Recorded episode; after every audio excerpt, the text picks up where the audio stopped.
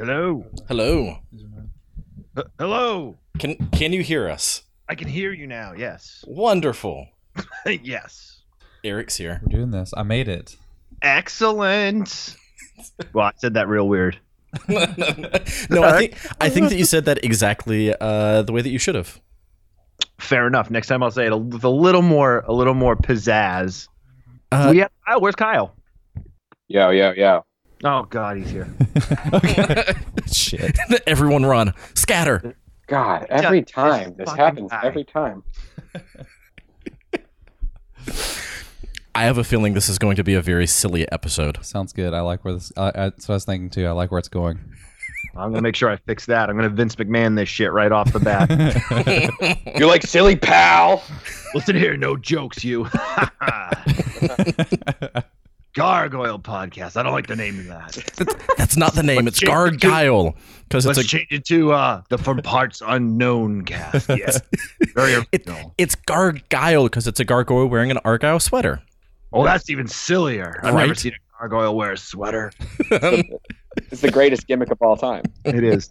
My Vince McMahon's getting better. I'm really working at it because I'm going to WrestleMania in a couple of weeks. So I need to A- Well, As a wrestler, I need to get my McMahon down good for the uh the the episode. I'm gonna I'm recording an all wrestling episode with the guys from Trick or Treat Radio the week before WrestleMania. So Mm. I gotta get the laugh down. I like it. I like it. I like where this is going. I haven't talked. I haven't talked to Bill in a very long time, and the fact that he's coming in as Vince is, it's pretty good. My I think my Vince is pretty good, right? yeah, dude. It's pretty con- like if you. I wish that you would just you would just originally come on as as Vince McMahon, and so like we would have never known the difference. Like we could have Yeah. just been like, Like, yeah, we've got Vince McMahon on the podcast today to talk about survival of the film freaks. It's a good movie. I watched it. You could slap that on the box. I was telling Bruce Prichard the other day. I like movies about things that I can understand. Big into Sesame Street. You guys ever see Sleepless in Seattle? Uh, was- Oh man. man. Meg Ryan, she's a what a woman. That was Meg Ryan in Sleepless in Seattle, right? Yeah, I'm pretty sure Uh, it yeah, Cool. sure. That Yeah. Tom Hanks, though, f- that guy.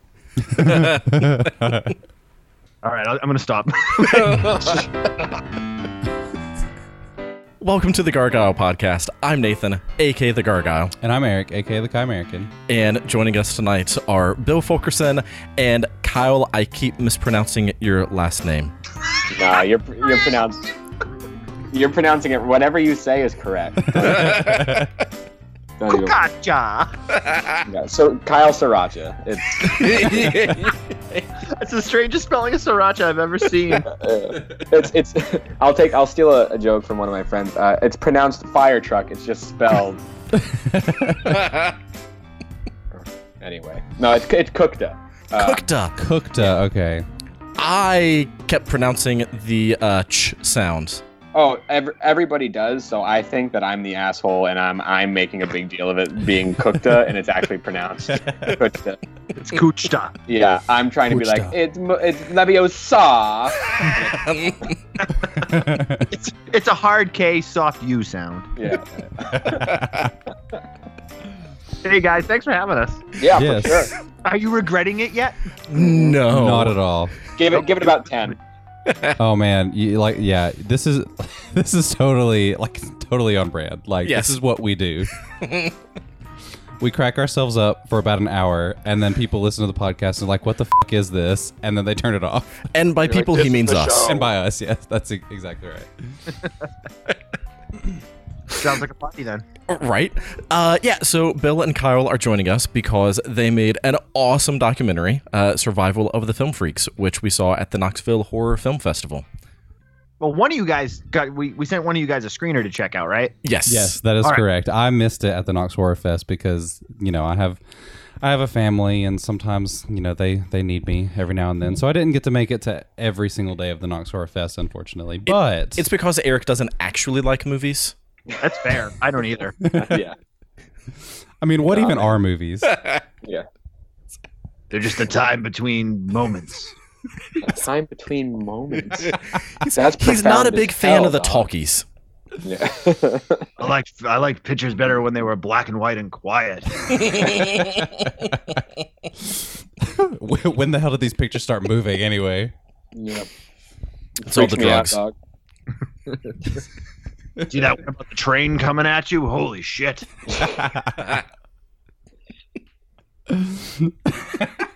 Oh man, We're not gonna make it through we're this. not. We're, this Hey, have gonna you guys happen. seen the Marine Five starring the Miz? Ah, great film. Okay, hold on. Is there really a Marine Five starring The Miz? Because that Oh, sounds like yeah. super plausible. Oh man. Becky Yeah, Lynch is they- in it too. I think they finished uh, filming the Marine Six, so The They've Marine already- movies are a kind of a guilty pleasure of mine. dude, they're I'm, fun. I'm a huge wrestling fan, so like I'll watch all that shit. Like there was one that WWE put out three, maybe two, three years ago that had Dolph Ziggler as like the star of it, and he was like a cop. Was it twelve rounds three or something? No, that was the Dean Ambrose one, not Oh, the, okay. but um, Wouldn't great. 12 rounds three just be like 15 rounds? or or thirty six. or 36. Yeah, that's Depends on if you're adding or multiplying. But the best, like the the best thing that they always do with those with the WWE productions is they always find a way to work like other wrestlers into them. So the Dolph Ziggler one, I think it was called like Lockdown or something. That But, like, right. There's a scene where like they filmed a bunch of stuff at like a WWE house show, and so like he's like a cop chasing the guy, and he runs in through like the back door, and like Rusev stops him, and he's like, "What are you doing? You can't go in here." So Dolph Ziggler, of course, being the cop that's running with a gun, super kicks him. super kicks Rusev. He's not. They're not supposed to like. They're not. He's not supposed to be a wrestler or anything. And he just. And of course, he super kicks him, and he's like, "I'm a cop, man," and then like keeps running. That's brilliant. I like, to, I like to think that they have super like super kicks in like the police academy. They should teach that, man. No, I just Karate. Like, and what to better get- way to stop a per or stop? I just like to think that wrestlers like legit don't know what they're doing at any point. So like when they're filming a movie, it's like, all right, so uh, you know, when's when's Triple H showing up? Yeah. yeah. When's my music hit? Somebody changed the booking before we came out. We're in trouble. There's too many chairs. Which one do I grab? Yeah. oh, not that one. oh man. This table's here. Do I put someone through it? No, that's the catering. Oh, Craft services is gonna be pissed. Yeah. chocolate cake all over the floor. So you guys made a movie. Oh yeah, that's yeah, that one. Twelve rounds three. Um, anyway, no. I We was did. thrilled We to do one of movie those. and you guys watched it. That's real. That's awful nice of you. It's awesome to actually do an episode of a podcast where the hosts have, have both been able to see the movie because Yeah, it's not. sure. I mean, it's played a number of festivals, obviously, but like the Blu-ray won't. The Blu-ray isn't going to be out till probably like late May. Mm. So like, not that many people have gotten a chance to see it yet. So it's actually nice to be able to do a show where you guys have actually seen the movie. Yeah, and I mean, like I, I'm, I was so grateful for the fact for you all to be able to send me the screener because, like I said, I was dying to see it, and you know, I'm glad that I now am able to add more than just hmm, interesting to the because honest to God, if he hadn't, that's all that he would have said the entire time. No, yeah, we had we had discussed this previously. It was like if I don't get a chance to see it, I'm just literally going to be here to, uh, you know, Give variations on that, just like, hmm, interesting. I like the poster art. Yeah. Art's that poster art was you know really cool with you know the maniac. It really is cool though. By the way, Oh Like, God, I love that. I poster. actually we have the poster. Both of us have the poster for the film. Oh hell yeah! Tight. It's uh, that's yeah. It's by um that's by Joel Robinson who does a lot of the uh the shout fa- uh, the Scream Factory um covers. Nice. And he of course does his own. He has, does his own artwork. If you're ever at a horror convention on the East Coast, like Midwest, um, Southeast, he is for sure there. like he is, he is a madman. He does all those. So um, yeah, he did our he did our cover art, and it was uh, it's like I love the movie. Like we we're very proud of the movie, but like that that cover is. Woo. I mean, I bet it must be really gratifying to be able to make something and then just have a poster that you can just frame and hang up in your living room or something. Like that's got to be like that's that's when you know you've made it. I feel like when you can. Funny. you know, you can just like go to Kinkos and have posters made, right? I used to work at Kinkos. Yes, of course I did. the poster art was made almost a year before the movie was done. Yeah. So that was your inspiration for the movie. It's like this. We have to make a movie now to live up to this art. that's what Yeah. we got the poster art, and I showed showed it to Kyle. We're both like, "Oh shit!" like the movie actually has to be decent now. That's awesome. Yeah. So Yep. so let's let's get into a little like let, tell us a little bit about kind of like Before that, I just want to say because Wow, okay. later it won't make any uh, sense because there won't be that connection. So I especially love the poster because you know I have no shame in admitting that I'm a terrible horror movie fan sometimes. Um, Knox Horror Fest was the first time that I saw Maniac. So Oh. yes. yeah, Me too. so like we just saw Maniac and then saw Survival of the Film Freaks, and I was like, oh my god, I need like twelve of these posters. Ah, that's awesome. That's kind of the awesome. thing. Was- We're wannabe the- film freaks, I think. I had Maniac on VHS, but I it was like one of those things that I was think I was telling Bill like I never it was it was the same with Zombie.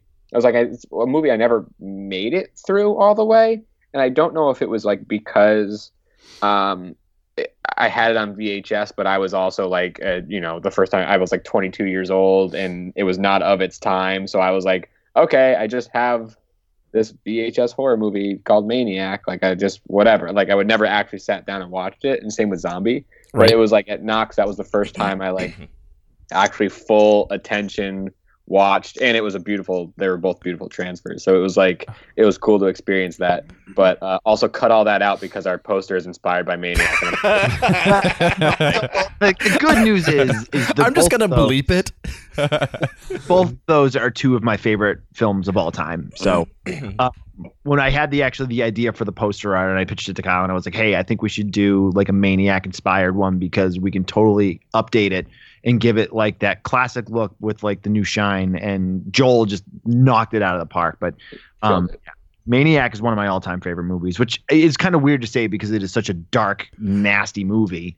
But like it is just a superb like um like timepiece of that period of late 70s early 80s i mean new york has never looked dirtier Mhm. uh, joe spinell's performance in that is just like the greasiest thing i've ever seen in my life and it's just like this got this hard edge and then there's just weird like feel of almost like sadness and like the tail end of it it's just it's a superbly made flick Yeah, and it might just be because we saw it in 4K, but like it is beautifully disgusting. You know? Yeah. It really is. Like I was kind of blown away by. I mean, it definitely like. I mean, it is comparable to Taxi Driver, I think, in just the way that it like gets that that gritty feel of New York. I think. I mean, it it Yeah. nails it. Yeah. Well, and um, Jill, when she introed it and she was like, watch this like a Universal Monster movie. And I'm like, okay, sold. And as disturbing as it was, it was also like, yeah, like this is what a Universal Monster would be like in the uh, late 70s grungy New York, uh, blowing someone's head off with a shotgun. pretty much yeah Mhm. Yeah. that jill jill six she's a smart lady Yeah. Who loves her rap snacks. true Also, Loves rap snacks. if I may, if you would like to hear more from Jill Sixx, listen to last week's episode of Outside the Cinema, episode number 578, where Jill Sixx appears with JK and we talk about some of our favorite films from the year 2018. Oh, nice. Does she talk about rap snacks? Boo! What, I can't go into business for myself? we're we're all about shameless plugs on this show. So And promoting plug yourself. away. Um. All right. Yes. So uh, Eric started to ask a question before I so rudely interrupted him. Well, now I don't want to ask it anymore. I'm off the rails further. I'm offended. Anywho, so so just t- just tell us a little bit about like where the uh, the idea for this film came from because I'm curious, like you know, just what was kind of the seed of the idea and like how did you ultimately decide to to put this thing together? Billiam? You, you want to start this one? No, that's you. Oh, it's me. Okay. Um, well, as I just uh, shamelessly plugged, I've I've done a cult movie podcast called Outside the Cinema for over eleven years, um, and we like specialize in reviewing like the like bottom of the barrel like films that like are a cult of one.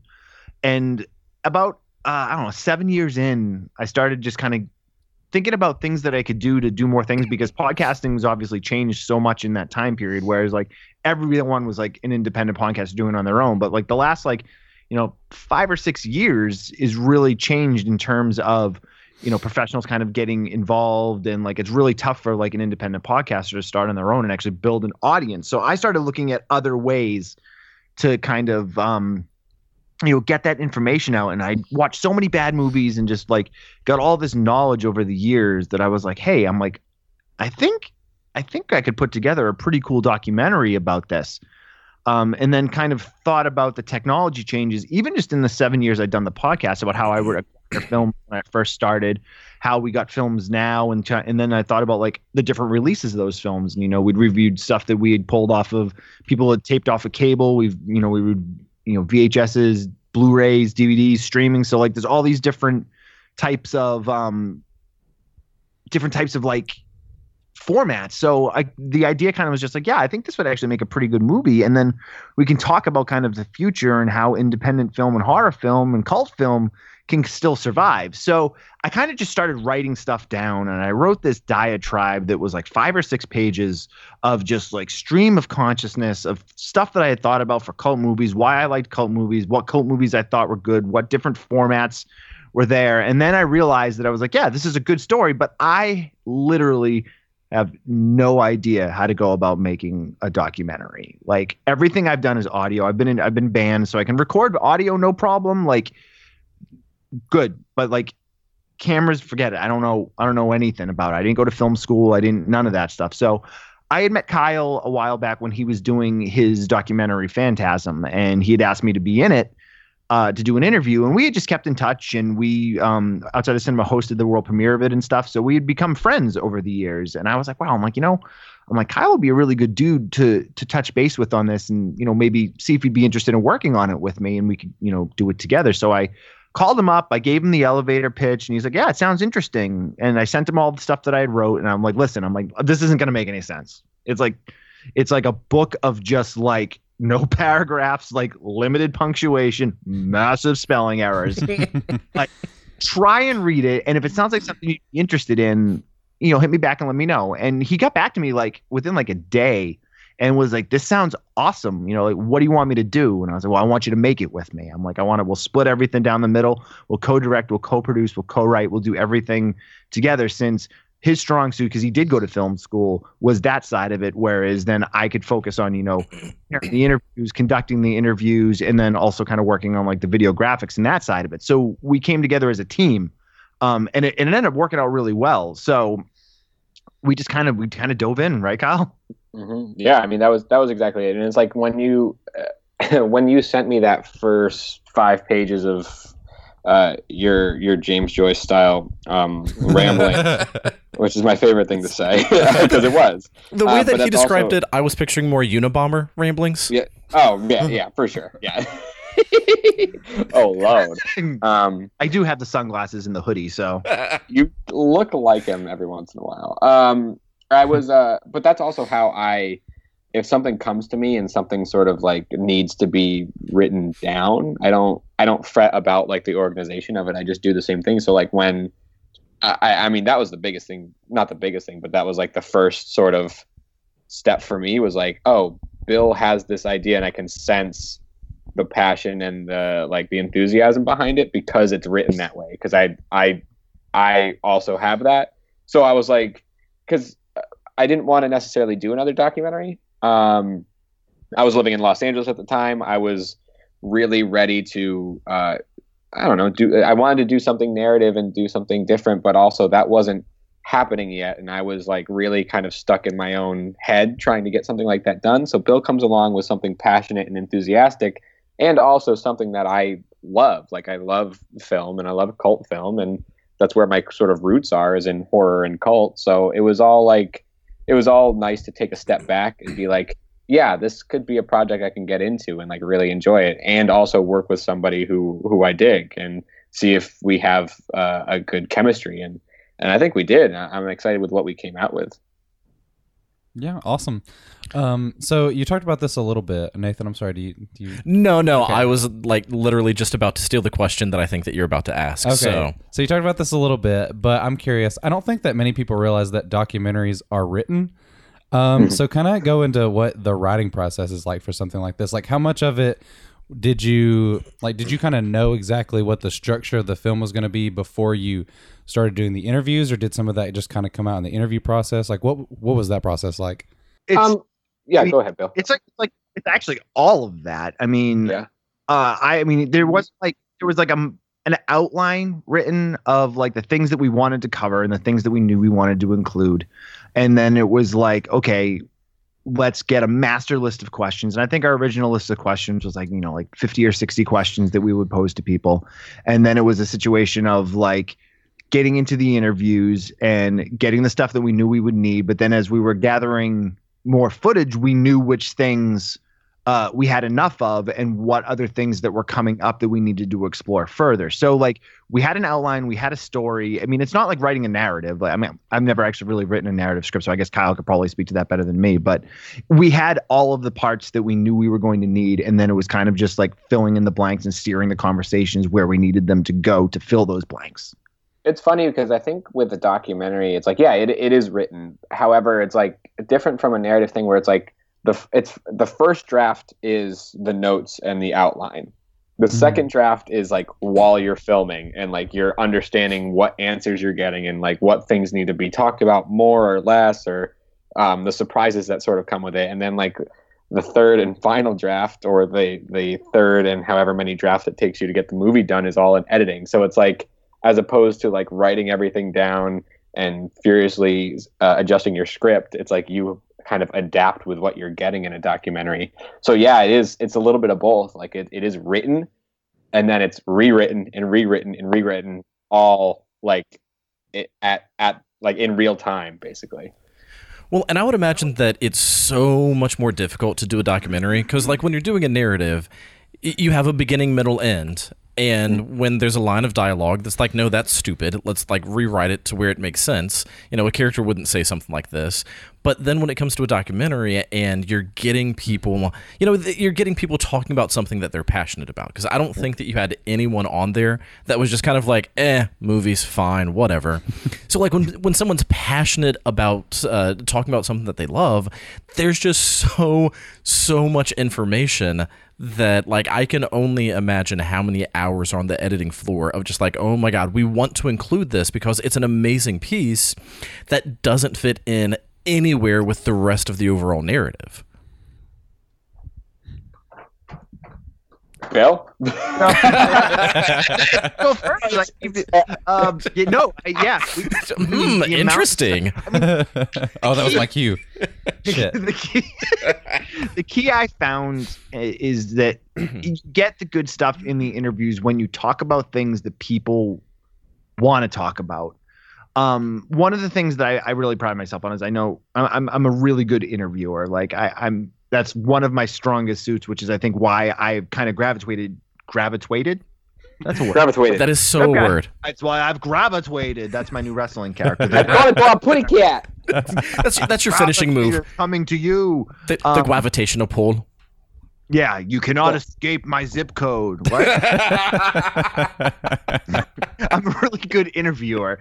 Uh, so I was, you know, I I'm a I, I can read people well, and as we were doing the interviews, it was a matter of getting people to kind of focus on the things that they wanted to talk about. Like you can roll into Lloyd Kaufman and get the same interview that you get from Lloyd Kaufman in everything he's been in because he's been in many many documentaries but i feel like lloyd kaufman you get a different side of him in this documentary because he's not he's not the like salesman that's like you know screaming about Troma and selling this and selling that. He gets down to the point where he really gets into like the politics of like you know when 20th century fox is trying to take over everything and where does you know Troma fit in that world and where does you know you don't get that from him a lot because people just kind of like are like, yeah, Toxic Avenger's cool. Talk about that. And he's well, let me tell you about the special edition of Toxic that's coming out.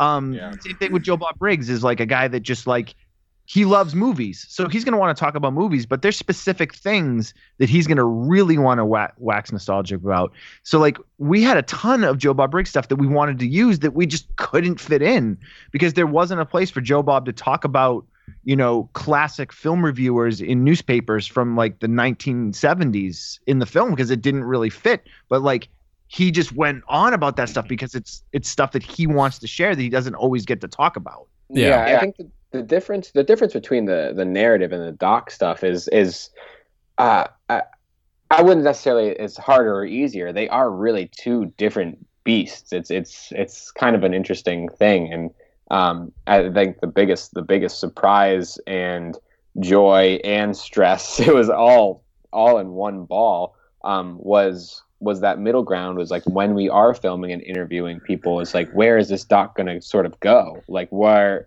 like because we had yeah that outline laid it out for us but it was i mean the, the talking to people and seeing what people are actually talking about it sort of steers you in a different direction um, it could i mean it could totally overthrow you and steer you completely away from where you're going to go that luckily wasn't the case for us but it did take us in a couple different directions that we didn't expect um, which are really fun to play around with when it comes to putting the final film together So I have a excuse me. Apparently, Eric and I are dying over here. I know we're we're both over here like a little worried. coughing up phlegm. That gonna make- Kentucky heat. That's Tennessee heat. Whatever. But there might or might not be tornadoes outside. So, uh, so oh yeah, you got that bomb cyclone jump off happening. yeah. Oh, cyclone jump off Is that another finishing move? oh you know it It's a combination of two. So, uh, related to people just like talking about what they talk about, and you know, sometimes they go on a tangent. Um, how long did Chris Gore talk about people using bathroom in the movies?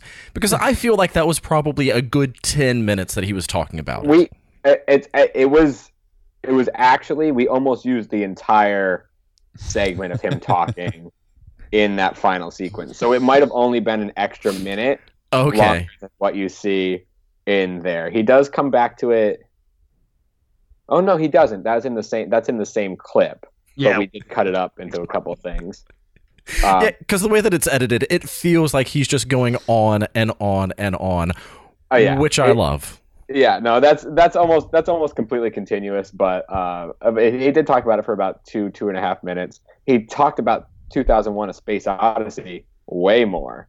Um, we have a lot of we have a lot of him talking about that this is true. because that's his that's his bread and butter. I It's his favorite. He said it was his favorite. It's his favorite, favorite movie of all time. He said, right? Yeah, yeah, it's favorite movie of all time, and he he warned us that he was going to bring it up a few times. No, no. Steve Scar. No, who was it that warned us that somebody was like, ask him about 2001? must have been Scarlotta. It might have been Scarlotta. Yeah. because we met yeah because we had lunch with him before we even really started our interviews so i think it was him I, I think it's just his favorite because uh, they showed someone using the bathroom. I know. I love that. That's the barometer that he had. It was like movies are bullshit. People never piss in them in these movies. Like, when do they use the bathroom? yep There's two versions of the credits too. Um, I don't know which which version you guys watched. I don't remember which ones, but there's the one where he goes back to it at the very, very end after all the credits. We place the part where he talks about Tom Hanks and how Tom Hanks goes to the Yeah. bathroom. Yeah. More than anyone else. Yeah, that's the one that that's the one that we saw. Yeah, and then, then he's kind of like, sorry, that's probably not what you asked at all. what was the question? I- Oh, uh, man. I wonder if Tom Hanks like puts in his contract like I need to be shown using the bathroom in this film. or he like slyly he like slyly suggests it just like he's like you know like the real like this is I you know this go to the piece is bathroom. How about great you guys film it? yeah. He's like I really got to take a piss. Like just just just bring the camera over here. Come here. Come here. he, he just wears a GoPro every time he goes to the bathroom. Like that that is literally his GoPro. hey, Uh, That was hey. this is terrible. terrible. So bad. terrible like joke. We appreciate your encouragement, but please Tom stop Hanks is a encouraging him. Shit. Don't encourage me. All right. Um, all right. So when you were talking um, about like why you wanted to do this in the first place, and you were talking about cult movies and bad movies and horror movies, um, like what separates all of that for you? You know, like what's the difference between a cult movie and a bad movie and a B movie and a low budge movie? And because like a, a lot of people use those terms interchangeably, but I don't feel like they're the, all the same thing. Uh, I don't know. I don't actually like movies. you two are the worst. Um, eh, eh, eh, oh man, that's you know that's that's not an easy question to answer because you kind of look at it like like you can look at it like music, whereas like some people get really pissed off that everything is genreified. Where it's like if you're a fan of metal, like there's death metal, black metal, uh, doom metal, stoner metal, hair metal. Like, and pe- there's the people that get like really pissed off that they're like, oh, why is everything got to be classified? Like, what's the difference between Appalachian black metal and atmospheric Norwegian black metal?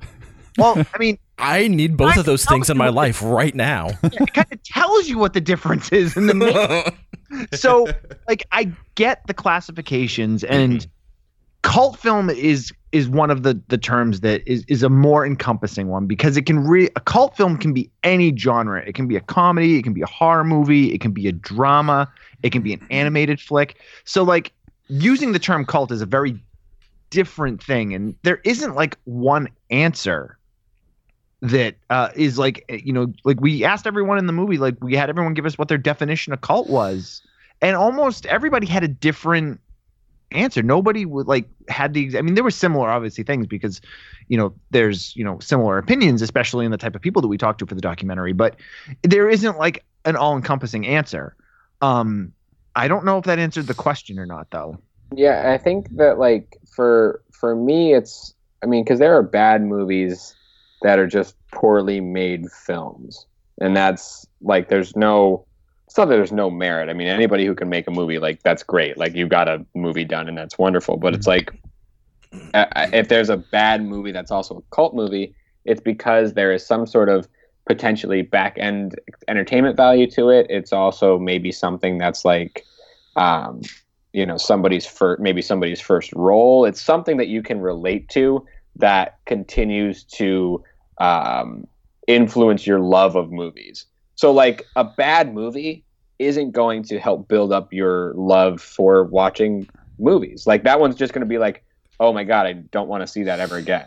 But like a bad movie Sure. that's also a cult movie Quiet, is oh there he goes, there he goes. um, goddamn dog but a, a, uh, like a cult movie that also sort of that could be a poorly made movie has some sort of value to you as a film viewer um, and it's only a value to you because obviously somebody else values it like that too and then you get to talk to that person about the cult of that particular movie so Mhm. i think that that's where it sort of overlaps for me hmm um, is like there can be that it's still I still like watching movies because I saw that. It didn't like Right. make me not want to see anything anymore or even watch that movie again. yeah Right. just because a movie's a bad movie doesn't make it a cult movie like that's something that like I've kind of noticed over the the last couple years and kind of like promoting the flick is that just because it's a bad movie doesn't mean it's going to fall into that you know that that realm. I mean like you can't take what's um Spike Lee's version of Old Boy is actually a really good example of that because it it doesn't offer you anything that the original film didn't do Mhm. better. So Right. like Spike Lee's Old Boy just because it's old people want to put it into that realm, but it's just not a good movie. And nobody's going to latch onto it. And there isn't anybody, there isn't like a, a cult clamoring out there for Spike Lee's old boy. They're not like, oh man, he really did it with this one. Like, yeah. you know, and it's like, Another Spike Lee joint. oh man, that's the best thing he's done since Do the Right Thing. Like, no, terrible. He did Like- the wrong thing.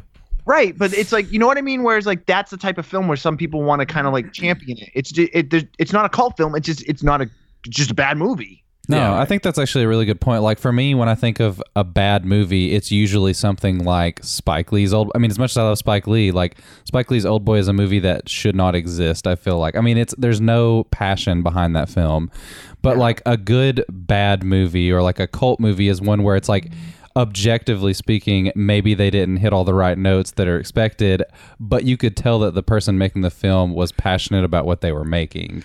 And you can get some kind of entertainment value out of that, I feel like. Yeah, yeah, and like that's kind of where I'm at too. Like I, I love quote unquote bad movies, and it's always something that I, it's something that I have to end up explaining to people who don't already love the same kind of movies that I do. Where like when I talk about a bad movie, I don't mean um I- like I'm not talking about um Larry the Cable Guy in uh um Anything. yes He's been in. anything, but I'm very specifically In life- thinking in of his life in general. uh, Jing- Jingle All the Way too. You know, like that's not the kind of bad movie that I enjoy watching. The stuff that I enjoy is Well, like like y'all have just been saying, it's stuff that has so much heart in it, where they were genuinely trying to make a good movie, and some things are terrible about it, but there, there's just something so endearing about it. Like I actually do, uh, I try to do about once a month a bad movie night with some friends, where I pair a really good movie with a quote bad movie. But I'm tricking them into watching a bad movie that they would never watch otherwise, and then explaining to them this is why this movie is actually like kind of amazing. You know, like you're you're not going to get that many people to watch Troll Two who don't already love that kind of movie. But Yeah. you show them best worst movie, and it's like, oh, I need to see this now because this just looks fun. And then they watch that terrible, terrible movie, and and it's a piece of their heart forever. At least that's the way that it is with me. That's fair. Oh, bless it. No, I, I'm a, I'm a, I'm in a big agreement on that. It's all about the effort. You can't try to manufacture. I mean, you can you can try to do whatever you want. Um, and we kind of got slagged on this. We they did a review in the the Hollywood Reporter, and I don't. I think the dude just kind of missed the point when he watched the movie. I don't know what he was what he was expecting, but like we talk about how you know, or not shouldn't say we, but like a lot of people in the film talk about how certain filmmakers go out and try to make a bad movie and try to make a you know a cult movie and uh, it just doesn't it doesn't hit and like he kind of took that as a as a bad thing whereas like i agree with that 100% in terms of you can't falsely manufacture something like that. You can be influenced by that and still succeed but like if you just get lazy with it and be like oh well you know it's supposed to look stupid and it's supposed to have crap in it and like like you know when you like purposely put a boom mic shot in your movie and you're not a comedy like Mhm. there's that's there's something wrong with that. Like you didn't it's just it that's that's not creative that's lazy Yeah, Yeah. no, exactly. I, I don't know why, but whenever I think of a boom mic being in the shot, I always think of Jack Frost, like the horror one, not the one with Michael Keaton. Um, Because movie I wish that they were.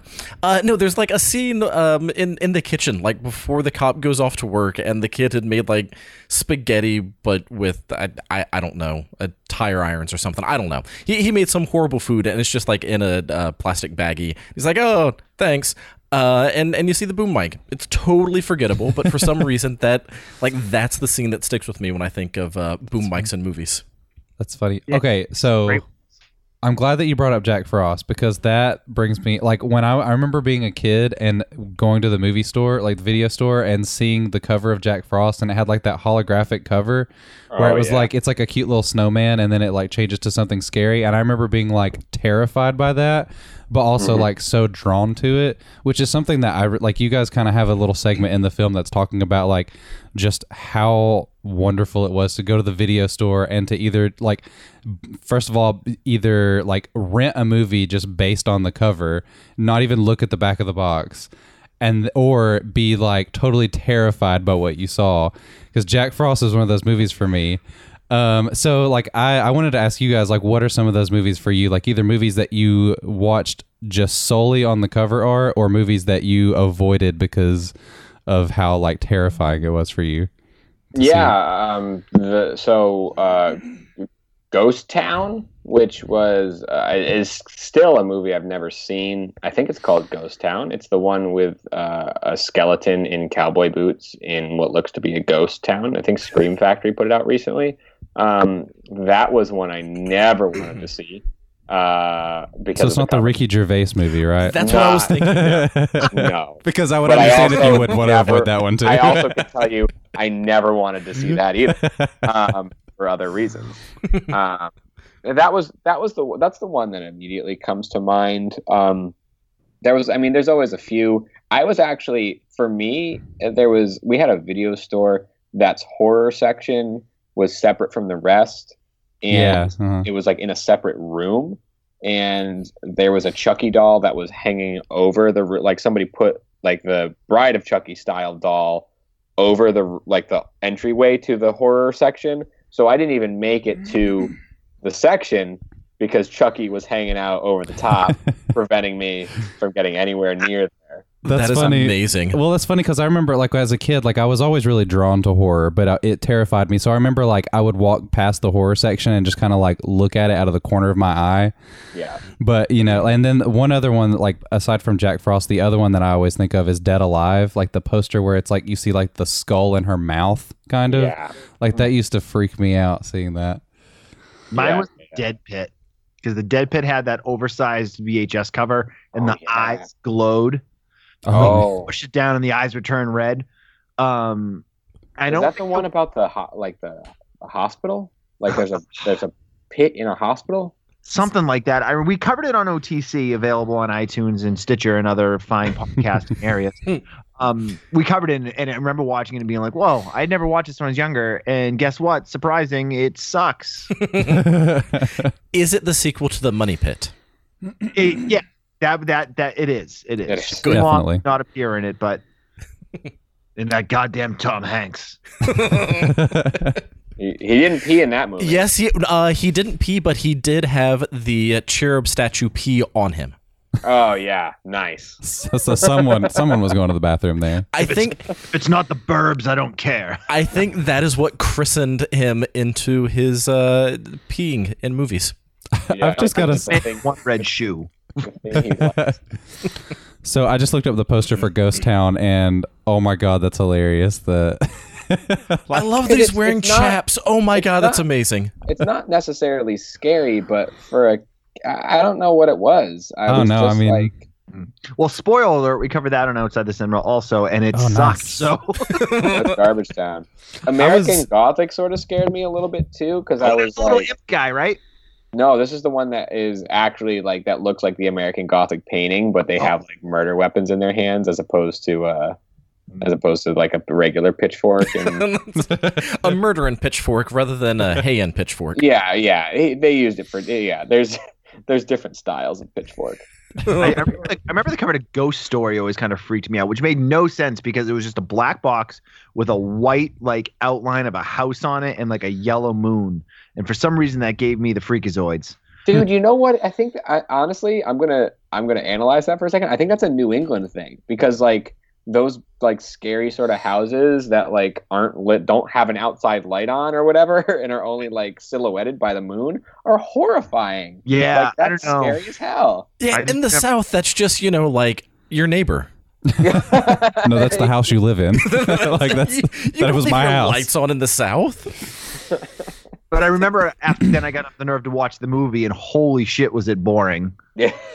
It's funny. I feel like I'm lucky because the movie that traumatized me when I eventually watched it, it was actually awesome with Dead Alive. Like, actually like that. That was a great movie. I feel like most other people, when they finally watched the movies that terrified them, or at least the cover terrified them, it was like, yeah, what the fuck was I scared of? Like, this is terrible. So I have no idea what that movie was for me. Um, but like growing up, this was before our town had a blockbuster. Uh, we had a store called Video View.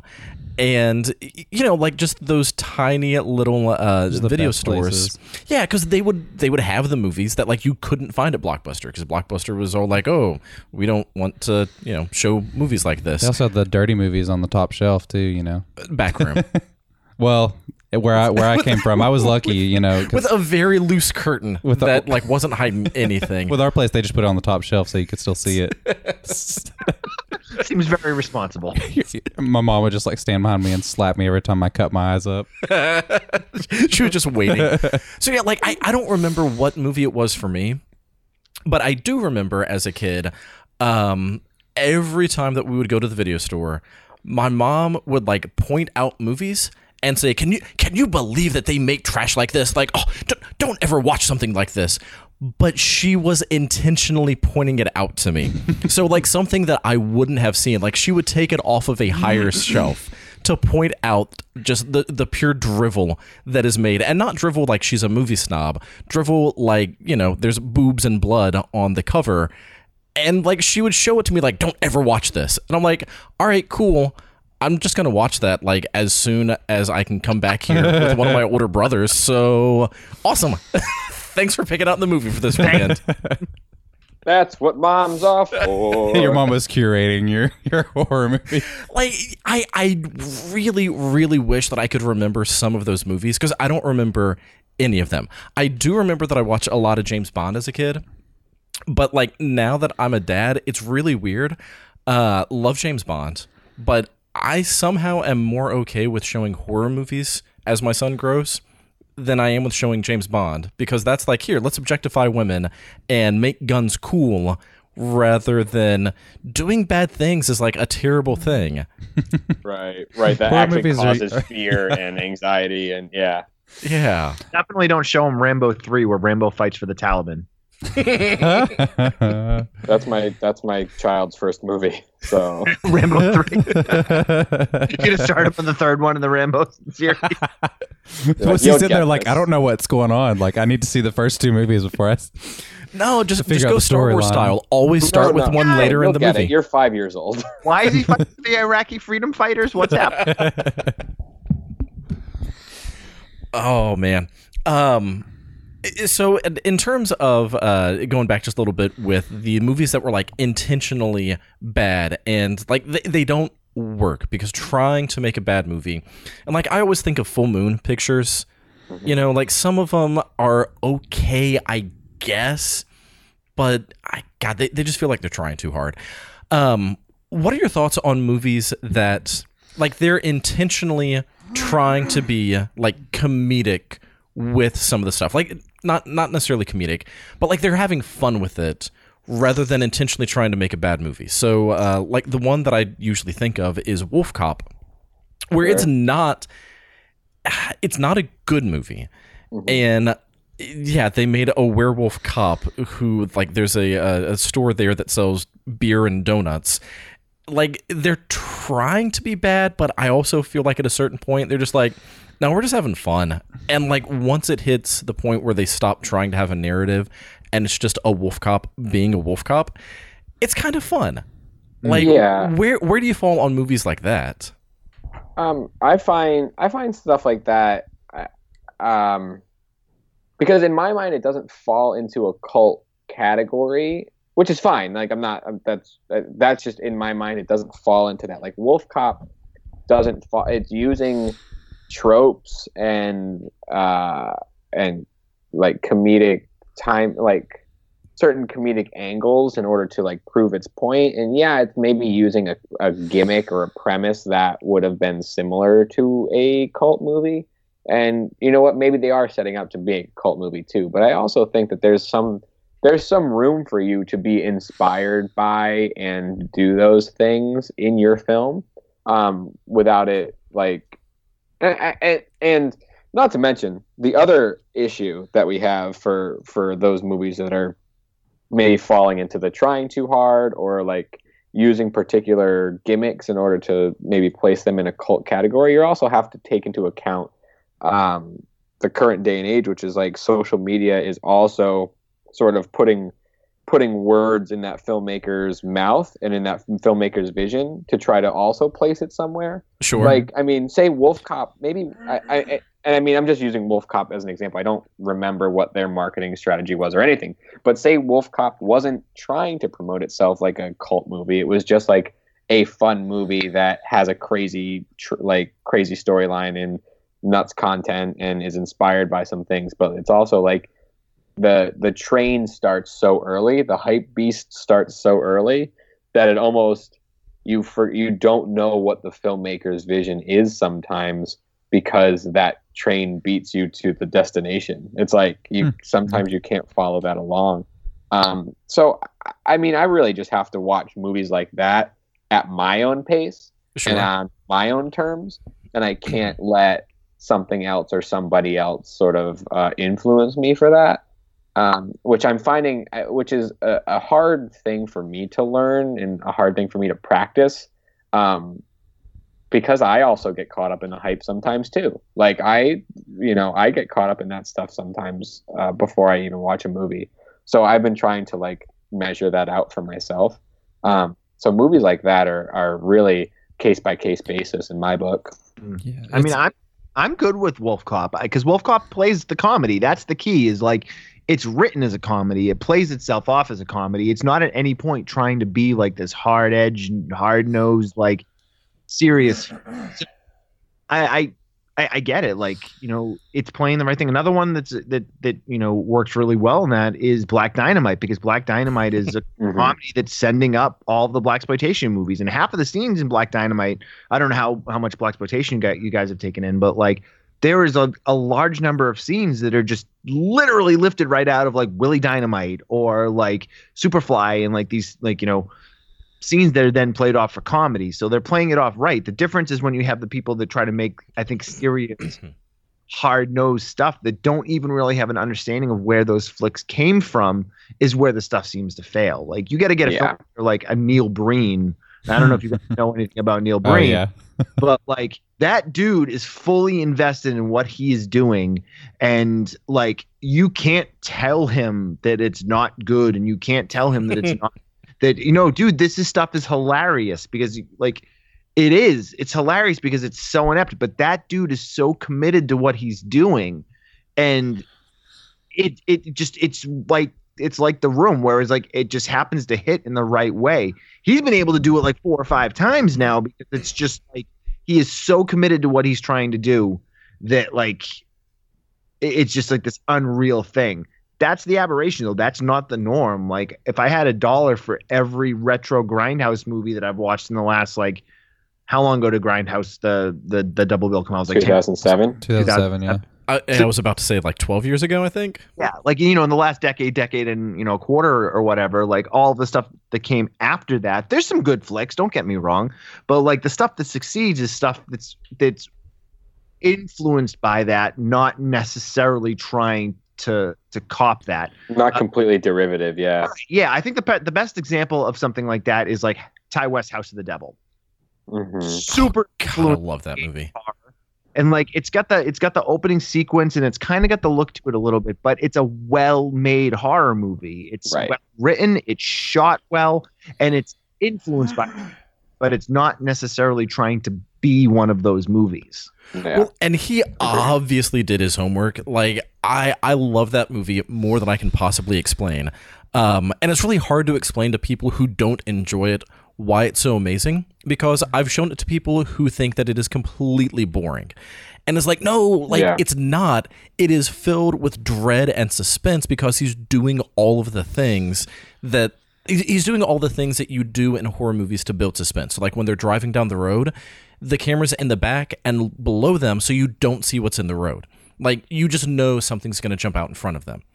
And um you know like uh when when they show up to the house and just like everything just seems a bit off uh or like the the wife has a um like a tiny little goat uh brooch on which I watched the movie probably four times before I noticed that that she has like a little pagan symbol on. And it's just there's so many little things that just add to that atmosphere that god I love that movie. Sorry. Great. Great movie. That's awesome. um yeah when you mentioned the uh social media like i i feel like that's something that that has just completely changed the way that movies are viewed now. And part of the reason that uh, eric and i love survival of the film freak so much is it does kind of bring back in that atmosphere of going to your local uh, movie store and like having someone to talk to who knows their shit about movies like you go online and you see millions of people just trashing a movie before it even comes out and it's just like i you've not even given it a real chance. Um you know like i, I still go to pawn shops all the time and I, I like i will buy movies simply based off of the cover. You know Right. like i'll see them and just like this is probably a terrible movie um but i don't care. Like i picked up one today uh happy birthday to me and oh it's it's so good I, I have never seen it, but the cover alone is just oh, like is that this. when the shish kebab thing going? Like, is that is that? Wait, am I t- thinking the right movie? There's another like birthday horror movie that I also found that was I think of Vinegar Syndrome. Bloody Birthday. Yeah, maybe Oh, it's maybe Bloody that's- Birthday. Um, Both are great. but but yeah, th- say to me is a plus like 80s slasher stuff it's good It's good. yeah, and the cover alone was just you know like this kind of evilish looking girl holding a cake. And like I, I didn't even bother uh, looking up any sort of reviews or looking at the back cover. It was just like yes, Oh, instantly yes. Yeah, that's the one thing that's I think that's the toughest thing about like being a movie fan in the age of social media is it's like I uh, because I, there's so much content now, and I have such so little time to actually watch movies that I'll go on Netflix and I'll find something. I'll be like, oh man, I love the cover of this. It looks sweet, and then I'll be like, okay, I'm gonna look up some reviews to make sure this is the movie I want to watch. And then over time, I talk myself out of it, and then like I feel like I'm missing out on so many great experiences because I don't just have that like f- it mentality anymore. Like I'm gonna watch this because it looks awesome, not because of anything I've heard about it. Well, and I also Totally. keep forcing you to watch movies for the podcast. That's so. true. That's true. I have no free time anymore. You already have your plate full. uh, no, that's hundred percent true. It's like it's really difficult. Um, the accessibility of everything has been uh, a total blessing and a curse. Not to be you know cliche or whatever, but it's it really has been. I mean, it's it's so amazing that we can watch all these things. But if it takes you forty five minutes to choose a movie, you missed out on watching half of a movie. And then you're going to take 20 minutes to watch it and then shut it off because you want to watch something else. and it's no, like, yeah, that's I do this so much. It drives me nuts. Like, I like I'll have I'll sit there at like eight o'clock at night. Everyone's in bed, and I'm like, I have enough time to watch two movies if I want to. And then usually I watch half a movie and then Yeah. never end up finishing it because I don't have time to watch it later. Yeah. And it's a hard thing to discipline because you're also surrounded by people and voices who are telling you, watch this, do that. Here's what I thought of this. Here's like what's happening here. And it's just it's very it's really hard to to like discipline yourself to to watch something. That's actually one of the, one of my favorite things that anybody like says in in our documentary is when our buddy Eric from Bloody Good Horror um, talks about just having the patience to sit down and watch a thing and that that rings in my head every time I try to have the patience to sit Yeah. down and thing. Like I like I try to like i I try to like channel my inner Eric in that moment and like have like give myself a little grace. And So you try patience. try to try to be like a five foot tall, ninety pound waist man. yeah, I'm pretty close uh, except for the height part. So I always have to like try to ch- like try to narrow it down before I sit down, like beforehand. Like throughout my day, sometimes I'll be at work and I'll be like, all right, I need to like get in the headspace of what I want to watch tonight. Otherwise, I'm going to sit down and have no idea what to do and just absolutely. That's what work is for. I have to I have to set limitations. What you like need to do is here. I'm going to solve all your problems. Just make yourself a queue and just start watching them in the order that you put them on the queue.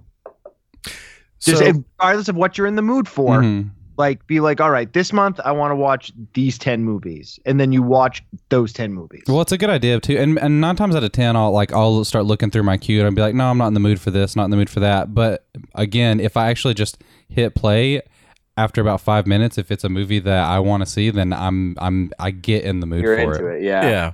Well, Yeah, and it's If that a good movie, it's going to stick anyway, and if it's a bad movie, it was going to be a bad movie whether you were in the mood for it or not. True. Yeah, and you know, like growing up, um, again, before owning as many movies as I do, I have a problem. Um, you know, like we would rewatch the same movie because you rent one and it's due back in four days, so you watch the same movie like four times in a row. It's your Right. dollars worth. Exactly. Your buck. Like, yeah. So like I I grew up with if you have a movie, like you watch it and you appreciate it or you watch it once and it sucks and you take it back, but yeah, like I feel like so many people are just like if they're not enjoying it 30 minutes in or 10 minutes in, like they turn it off and they move to the next thing and they're just so impatient that they don't allow themselves to get to where the movie like finally sticks or where it finally hits them with just like, "Oh, I get it now." You know, Yeah. like um one that we were talking about before the um before the podcast this week with the 71 version of the Zodiac, Killer. yeah. where- That was a that was a tough watch. For- but it hits a certain point where it's just like, okay, this movie is bonkers, and um, yeah, it's uh, it it is just, it's, it's a little crazy. I love it. I don't, but I understand why you love it.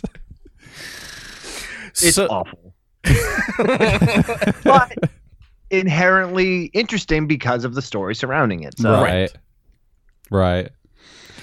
also, you know, his rabbits. Uh, so speaking of just coming up with a queue, um, the list of movies that's in the credits is that all of the movies that are either mentioned or shown in Film So Freaks? It's all the ones that are shown. It's Okay. not all the ones that are mentioned. It's everything that has a clip.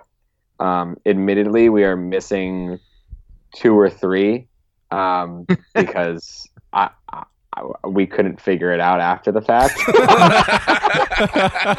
Like, That's thing. awesome. I pulled, uh, somewhere in the neighborhood, I'm not making this up either, of 36 hours Mhm.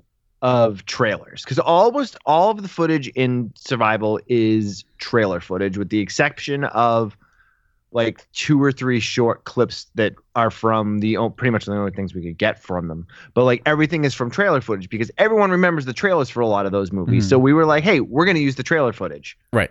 but i pulled like 36 hours of trailers so if you break that down to two two and a half minutes per trailer we had a lot of stuff and i just kept sending kyle shit. I was just like hey man i'm like here is 17 minutes of clips from trailers from 1971 yeah.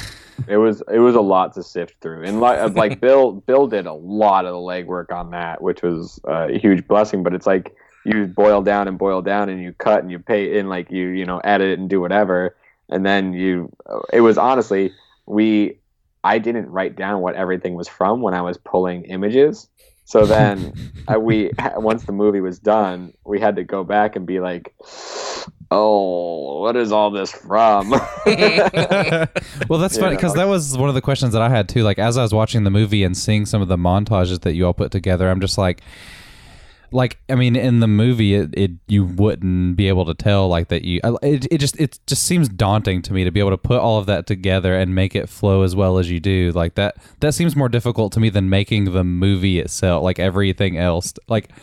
I don't know. That just, They just they just randomly pulled stuff. Like I, I think there's something in there from Wizard of Oz. I'm and, just you trying know. to think like how do you even like how do you go about picking these clips because I know that you didn't like I mean some of them I'm sure you had in mind beforehand but a lot of them too it's Yeah. just like you had to go through all of this footage and that just sounds like so tedious and time consuming. Like, It, Not it that- is and it isn't though. Yeah. Like we we tag teamed it. So like I pulled all of the trailers and then I was like, all right, cool. So we're gonna do music monta- po- music montages to bridge the gaps in the film, or not the gaps, but bridge the different subjects. So what I did was like I got together like all of my 70s trailers and I started pulling clips of interesting stuff from 70s trailers. And then I was like, all right, cool. Or not 70s, uh, 80s is the first one we did. I'm sorry. Mhm. And so I then got it down to like a 36 minute clip of just like three or four seconds of this, three or four seconds of that. And I pared it down to like 20 minutes and then got it down to like nine. And then I would be like, all right, this is nine minutes of clips from trailers of stuff that I think is perfect. Here's the music we're going to use. So I send the music to Kyle and then I say, Kyle, here is nine minutes and change of clips. Get it to 90 seconds. and that was that was literally it and it yeah it is it's hard and it's not because it was also like watching all those trailers is something we would have done anyway right. Yeah, Yeah. like how of many hours of your life have you wasted just watching trailers on YouTube? um wasted Oh, is not the correct yeah no. terminology there. But lovingly lovingly spent uh, Yes. a lot of hours Reinvested, I think, is the word you're looking for.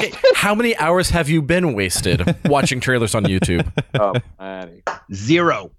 Yeah bill bill at zero uh it's all my hours um, i make up for bill Well, and that seems Uh, like probably even the hardest part is like you have all of these like fantastic clips that you want to use, but you have to like pick your favorite children and shove them in the movie. Like that just seems seems tough.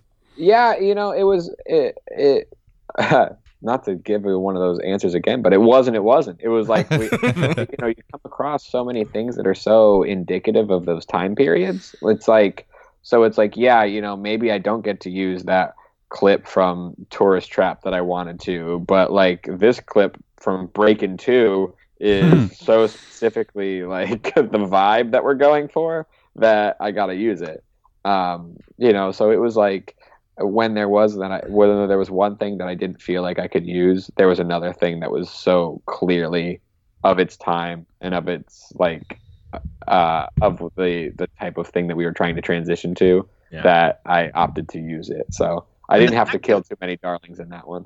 Yeah, and the fact that we had chosen what the music was going to be for those two, syncing the stuff to the music helped to kind of bear it down too. And Yeah. Yeah, it was foundational um, to have the music sort of already picked out, um, so that we could just sort of edit around to that. Yeah. So, uh, in a somewhat related question, how many of the movies that were talked about, like, have you actually seen? 'Cause- I've seen just about all of them. Yeah, Bill's definitely seen uh, probably almost all of them. when, when I was watching, is like, oh my god, I love this so much. And again, I know that we said this before, but like this explains so well like why we love some of the movies that we do. But when I was watching it, I was like, I have a lot to catch up on. Yeah, no. Well, it, it is interesting because yeah, it's it, it was great because it gave me more movies to watch. You know, as if I didn't need it, as as if I needed more. But um, but yeah, like the movie is just like a perfect way to articulate why I love this genre. Like just quote unquote bad movies or cult movies. Like it's one of those things where if you're talking to somebody who's not really into this these this kind of filmmaking, I guess you could say. They're like, why would you watch that? Even with my wife, sometimes she's like, why on earth would you watch this movie? Why would you watch The Zodiac Killer or Maniac or one of these movies? And I'm just like, I, I I don't really know how to explain the appeal without sounding like you know I'm a sociopath or something. I mean, like I don't know. There's just something about it. It's hard to explain. There's and- some really fun kill scenes. yeah. so- Well, and even even beyond that, it's just like getting into the like kind of the, the themes of the films and stuff. It's it's just difficult Right. to explain to someone why I love these types of films. So now you know I have this documentary that I can just be like, here, this will t- this will explain it to you. And we've we've been lucky too because the doc is really well with people that aren't even necessarily cult movie fans. Yeah, So it's the type of thing where like it, it really illustrates the like craziness from these films, but also making them interesting. So like my wife has obviously watched the movie a bunch of times because she was here when we were doing the editing and we were putting it together. But she hates horror movies. She hates that stuff. Like she like when she knows I'm watching a movie for the podcast, she'll come in and be like, um, how rapey is this? on a scale of one to ten, how rapey is this? And can I be in the room? And I'm like, it's Italian, 1975. You probably don't want to be here. you probably want to get it. Okay, good. See you later. Like Um, I feel that way too. Like there's sometimes where I won't even watch a certain movie until my wife is asleep because I don't want her to walk in and see the movie that I'm watching. there are times that you ask yourself, just Eric, how rapey is this movie? Well, Eric. Dear Eric. but like one thing that I, I've I've also noticed too that because I've watched this stuff for so long and been into it for so long, I forget that there's like the different levels of, you know, genre and cult movie fans. Like we've one of the clips that that people always seem to bring up in the movie, then they come up and ask us. It's happened at least three or four times at festivals.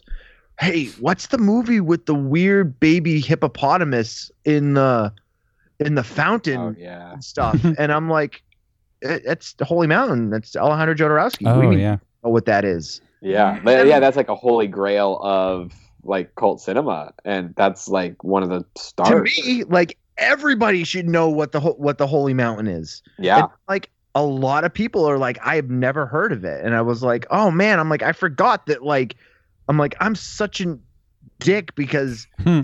I'm being that jerk that I'm trying to like not be by like going off and being like, "What do you mean you know you've never seen? What, well, you've seen El Topo, right? No, I don't know what that is. yeah. it's like, isn't that a Mexican restaurant?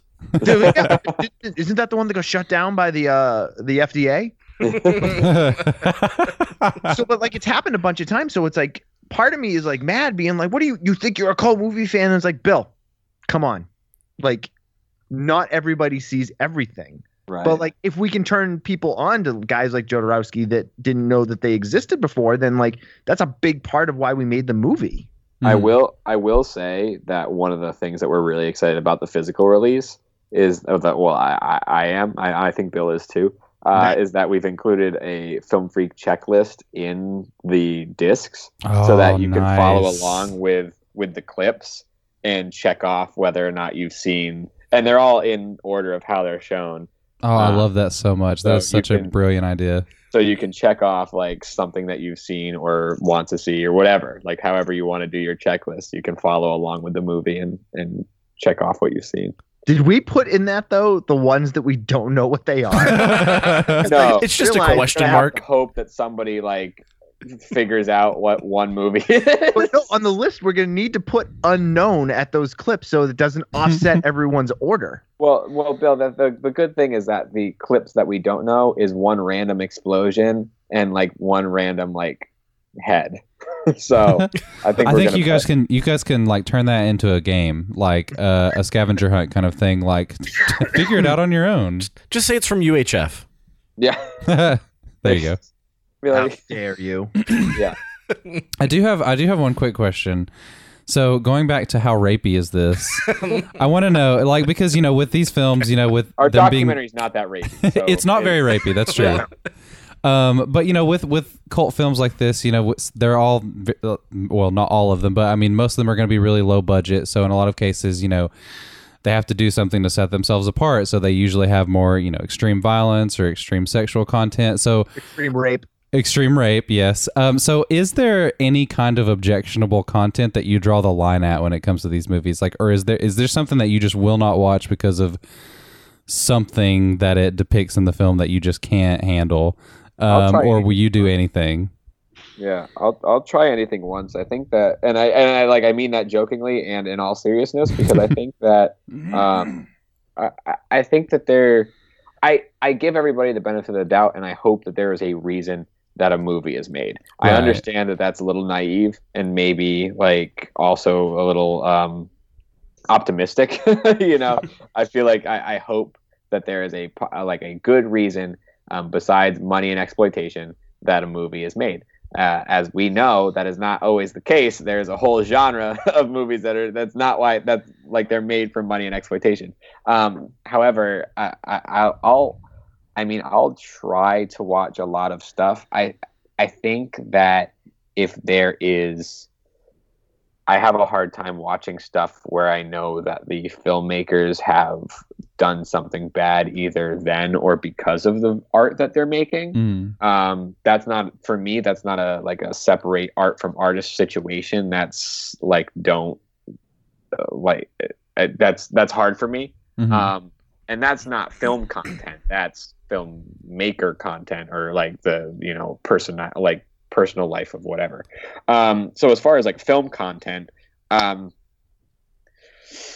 i don't i haven't done any of the like the august underground stuff like the That was extreme I was thinking of. Mhm. yeah like the like the uh, extreme realist stuff like i haven't done any of the guinea pig stuff either like that's and i don't know if that's just because i i mean i said i'll try anything once but i, I don't know if i'm necessarily like ready to give that a shot yet because Mm. that just doesn't seem in my wheelhouse Mm. um but I, I don't I don't necessarily think there's no reason that those films could have been made or should have been made. It's just it might not be my my uh my cup of tea. It's definitely not tea. it's funny that you bring up the August Underground series because that was kind of the one of the first ones that I thought of. Um, I, I I don't enjoy them. I don't like gore for the sake of gore. Mhm. So something like have you either of you guys seen any of the August Underground films?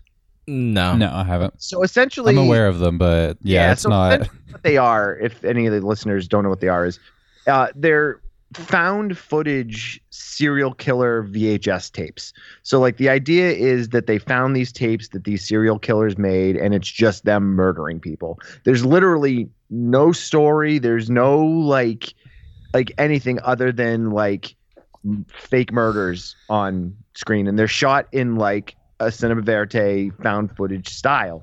So I like kind of was really like, you know, like just like f these movies. There's no there's no point. But then like I started talk. I interviewed Fred Vogel, the director who runs Toe Tag, who's actually an incredibly nice guy, Super cool, dude. and like talked to him about them. And he was kind of like, well, he's like, you know, they're effects reels. He's like, I totally understand your point and I appreciate where you're coming from. He's like, but you know, we look at it in the terms of like their effects reels of what we can do and what we can show. So they're a film that's geared more towards someone that's interested in watching effects and how they kind of are are done and like trying to figure it out and and like I didn't I never even thought of that. But it's you know it's just not for me. It's Hmm. something that I don't want to revisit. I have all of them, uh, and they they they're they just they sit there. But like that, who am I to say that somebody else isn't going to enjoy that? The stuff that really kind of just bugs me is like a Serbian film was one of the few films that really just I was just kind of like, okay, this is this is too much. I watched it once. I'll never watch it again. Yeah, that's the one that that's that's kind of like the one movie that I've singled out is like I don't think that I will ever watch that because I just I don't think that's something that I could handle. Almost like your unholy grail. Pretty much, yeah. That is my unholy grail. Um, because yeah, I, I've read about you know I've I've perused the IMDb Parents Guide for that film, and uh, no, thank you. um, But here's the thing, though.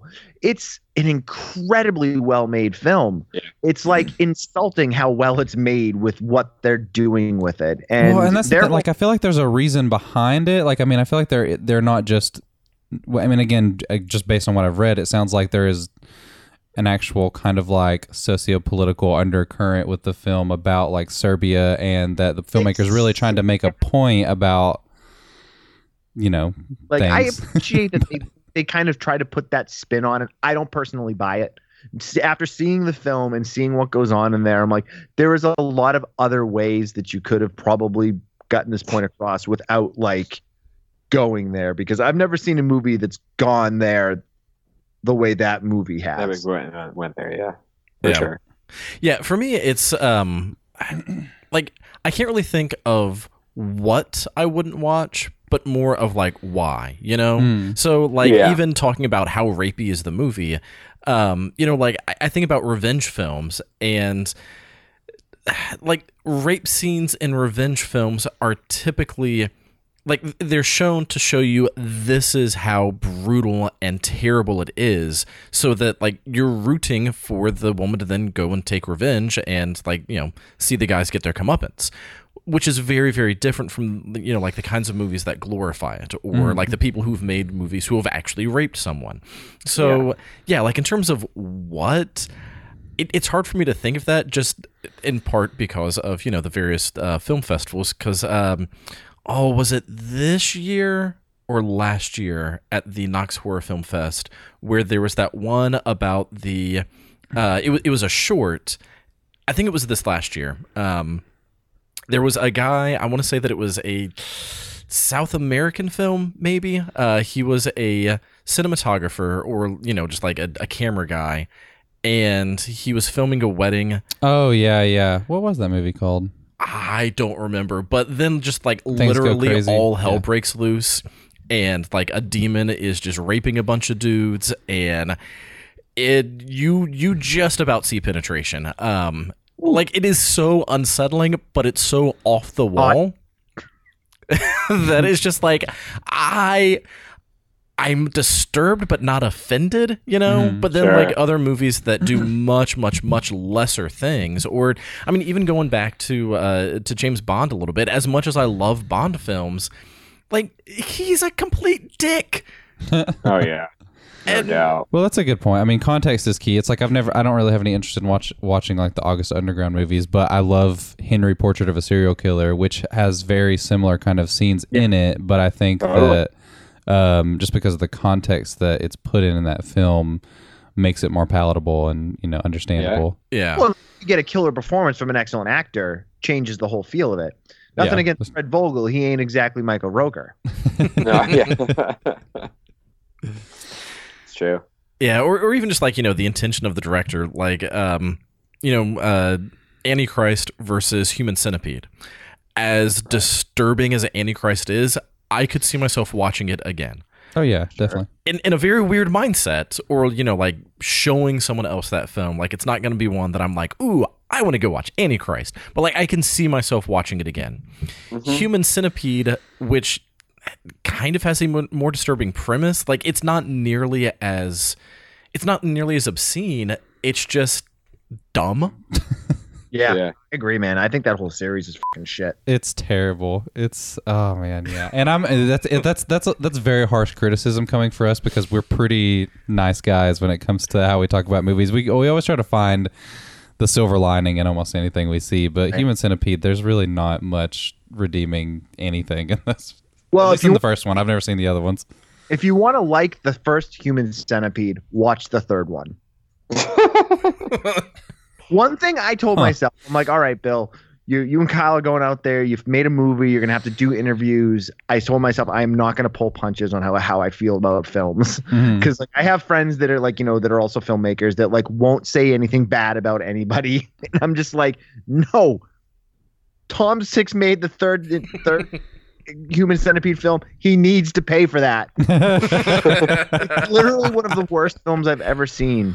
Your form of vigi- your form of vigilante justice is really weird. I know, man.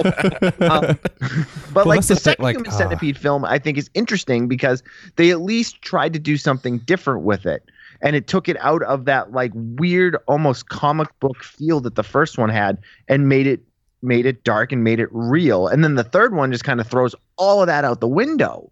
So I get like the appeal in this the story of something like that, but that's not what if you're gonna go there and you're gonna go gruesome and you're gonna try to gross out, like I'm much more inclined to watch something like Irreversible, uh Gaspar Noé's film because it Yeah. has like a heart and it has a soul, and that is literally one of the hardest films I've ever watched. Like hard, hardest times sure. I've ever had watching a film because it's shot in this masterful way in the way it's shot how it's like reverse how it rewinds itself plays forward rewinds Mhm. itself plays forward and there's like all the weird sound stuff that's going on and then the scene that obviously everyone talks about is that like 15 minute long rape scene with Monica Bellucci that is just one of if not the most harrowing thing I have ever seen put to film Uh-huh. and it's like oh man this is this is rough why would anyone watch this but like it's so masterfully done in the way it's presented and then how the film ends where it ends actually at the beginning of the film and your heart just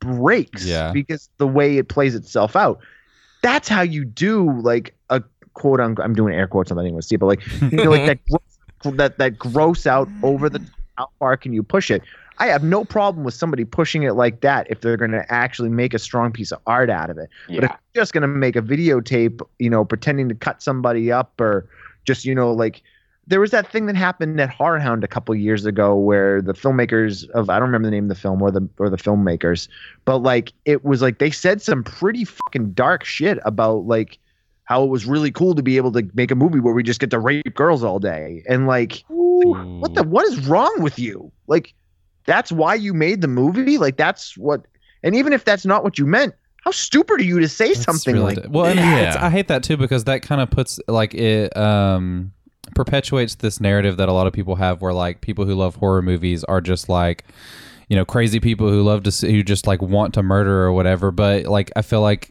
my experience is that people who love horror movies are like some of the nicest most empathetic people you'll ever meet yeah. Yeah, no, I agree. I mean, uh, I mean, there's, but there, I mean, just it's just like everything else. Like, you know, you have football fans that are assholes. You got horror fans that are assholes. You Oh know, yeah. you, it's the same thing. It's just like you know, you gravitate towards the people that are into the things that you are, and that's kind of that's where you make those connections. Kind of going back to the social media thing, whereas like people in our film talk a lot about how it's not the same.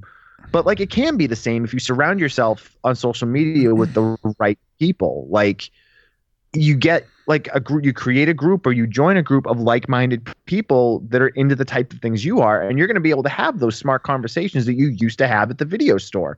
It's just a matter of doing a little bit of work. You can't allow just the glut of everything on twitter and facebook and instagram to dictate what you want to do with your movie with your movie viewing. It's the same thing with music. It's like just because somebody tells you a record sucks that doesn't mean the record sucks. Listen to it yourself. Check it Mhm. out. Yeah. yeah, like I mean, we try to do that. Uh, like Eric said, we try to not ever say anything negative. Let me rephrase that. We try to always find a silver lining. There's plenty of things we're like, oh god, it's terrible, but but like we like we try to do that, especially um, especially thinking about the fact that again, not everyone has seen the same things. Like, what about this movie is good? There are some technically proficient movies that are amazing and just a pain to watch because they're just kind of boring. You know, beautiful, but they kind of suck. Then there's other Yeah. movies that are complete trash that are just some of the most joyous experiences ever. Uh, which brings me to a movie that I, I want to hear you guys talk about just because I, I just want to hear you two talk about it. I know where this is going Movies like Pieces. Which- never heard of it what are you talking um, Pieces of April. Oh, with um, with uh, Katie, what's her name from Dawson's Creek? sure. yes One of our favorites on the Gargyle podcast here. I'm so glad you guys brought up Pieces of April. Big fan. um, you know, Pieces is uh, this is bonkers. Like, oh my god! I and on it was one of the first clips that we were uh, that we used in the documentary. I think it was we used it in a teaser before we even had the documentary close to edited. Um, yeah, we because we did when we did that 20 minute we did a 20 minute like sizzle reel to promote the the making of the movie and we played it at uh, a convention here and that was the clip the clip that like hammered it home Yeah, I mean, they speak talk about trailer footage like really selling a movie, and like no, don't get me wrong, the movie's I I I loved it when I watched it, but the trailer with them saying uh, you don't need to go to Texas for a te- for a chainsaw massacre and uh, pieces, it's exactly what you think it is. eh, Are two of the two of the greatest trailer moments all in the same trailer, so it's like So that's it's it's incredible. Like it almost feels like the people who are promoting it um are, are, are completely uh separated from the people who made it. You know Oh, like yeah. the people who made it feel like they were genuinely trying to make a terrifying horror movie. And then the marketing team is just like all right yeah this starts out with a kid putting together a nudie puzzle um yeah, and, this and Just like who, and which, who knows and who knows better? Which one of them is knows better? is it the filmmaker is it the, the marketing? Like uh, both have every right to present the movie the way that they did. well and, and pieces is interesting too because it's one of those movies that like the way it was made and produced is actually kind of like lends itself into the story Yeah, so okay i'm, I'm gonna nerd for a sec so heard it. um Do pieces it. was originally put together by uh, roberto loyola i think was the guy's name he was an italian producer Mhm. he wrote like a short script for it and he and he worked with uh, dick randall i believe so they put a kind of started putting it together and then it ended up with the director juan simon juan piquer simon Excuse me. who he had worked on some stuff I think with Dick Randall prior to that. So the film takes place in the United States, Boston to be explicit. Boston, baby, Uh, town. but if you pay any attention at all, it is very obviously filmed somewhere in Europe, Spain to be specific. they did a little bit of like exterior shoots in Boston just to actually get it, but like if you go from like the hard edge and Boston in like 19 1980 was a very different place than it is now. So like you have like these gritty shots of like some exteriors in Boston and then like these nice like shots in Spain. So, um, if I, I, I, I there's an awesome the Grindhouse DVD that came out of it a number of years back is great. So, um, it was really like a bunch of actresses that they kind of threw together, and like there's that tennis scene where like none of them actually know how to play tennis, Oh my god, yeah. and Just it's lobbing balls. oh, it's the story of my life, man, lobbing balls. Yeah, That's actually how Bill and I met. yeah, and you know, like there's that Just scene lobbing with the balls pig at each other. carcass, and like, um, they I think they like they used actual slaughterhouse guts on when they when they sliced the woman's stomach. They Yeah, actually I used I think I they got mentioned from a that in some- slaughterhouse. Our episode. Um, it's just it's a crazy crazy flick, man. Um, and there's a couple different versions of it out there too. The, the director's cut, which is the what the one that is, is is out I think now, which is the one that Grindhouse originally put on the DVD and then released later on. Because I know Arrow did a really good cleanup of it too. But like when it was released, it was originally I think Mil was it Mil Gritos Tiene la Noche was its original title, and they changed it to Pieces. Pieces. the United States release. They're like, It's eh, perfect. whatever. i just want to know crazy, what's man. happening I at the end Absolutely love Pieces. It's so good. It, Yeah, like it I'm, really I'm is. excited to revisit it with some friends. Oh God, it it, it is one of the most amazing movies that I've ever seen because because it was one of those uh, surprises. You know, like I, again, found it at a pawn shop, and it was just like pieces, exactly what you think it is. Yes, it is. Um, and had no idea what I was getting into, and it is it's brilliant. It's I so really, brilliant. really hope to see it in a theater, like a packed theater full of people one day, because that just seems like the perfect way to experience this film. No Let's make it happen. Yeah. Well, they definitely they toured it when Grindhouse releasing did that DVD. That I know they toured a 35 millimeter print of it for a while. So you could probably maybe get in touch with William over at the uh, Central Cinema and see if you can get his hands on it. That was a great. Hell yeah. William, make it happen. He, he, if he's listening at all, he turned it off a long time ago. Oh yeah. I don't know. William loves us, so maybe we'll hold. he's listening because of you two tonight. Hi, Knoxville. what the hell was that? You know what I said. Did you turn you into said a I robot? hate Knoxville, but you said it in a really weird voice. That's my voice now, Bill. What? Ah, oh, okay. Oh, man. all right. I'm gonna I'm gonna steer this steer this back on track here a little bit. So I, going back, kind of going back to you know talking about the horror community and you know just meeting people, um, and talk that who love horror movies. Um, Because they made a movie. they you yeah you did make a movie. So That's a- how did you? I'm curious to know like how many people you actually reached out to to be on the movie versus how many agreed to an interview, and like just how you made those connections with these people. We probably only reached out to, I would say maybe ten more people than how many were actually interviewed in the movie. We didn't. We didn't get no's from too many people. There was a, Uh. but yeah, no, I th- maybe maybe 15, 20 tops. Oh yeah, I, mean, I guess we're including people who maybe just never responded. Like then, then yeah, um, I would say it was. It wasn't. It wasn't exponential. It was. It was actually pretty pretty good ratio. Yeah, once people kind of realized what the project was and what we were trying to do, getting people on board was actually was actually pretty easy.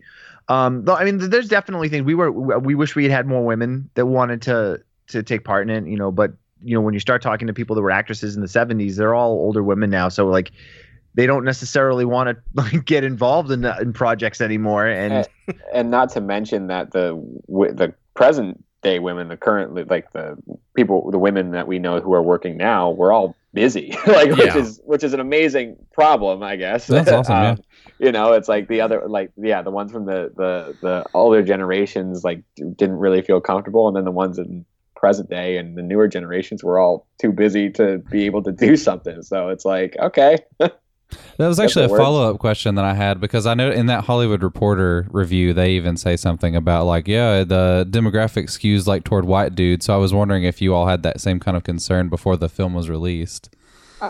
I mean, just by nature of us being our harshest critics, I think we do.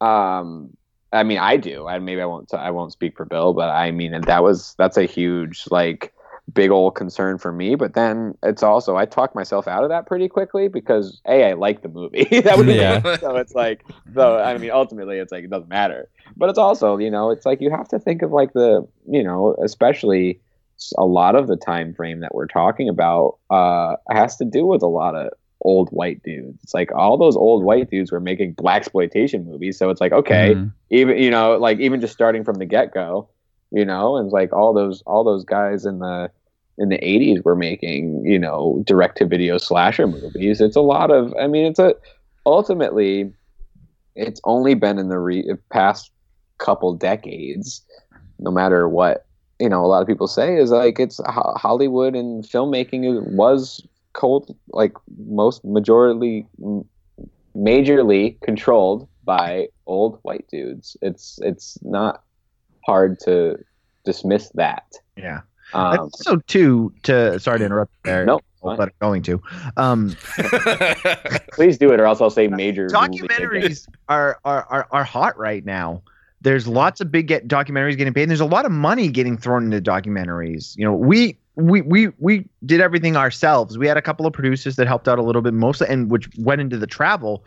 But like you know, just this year alone, if you look, there's that Monster Squad documentary. There was the Horror Noir documentary about the African American horror movement.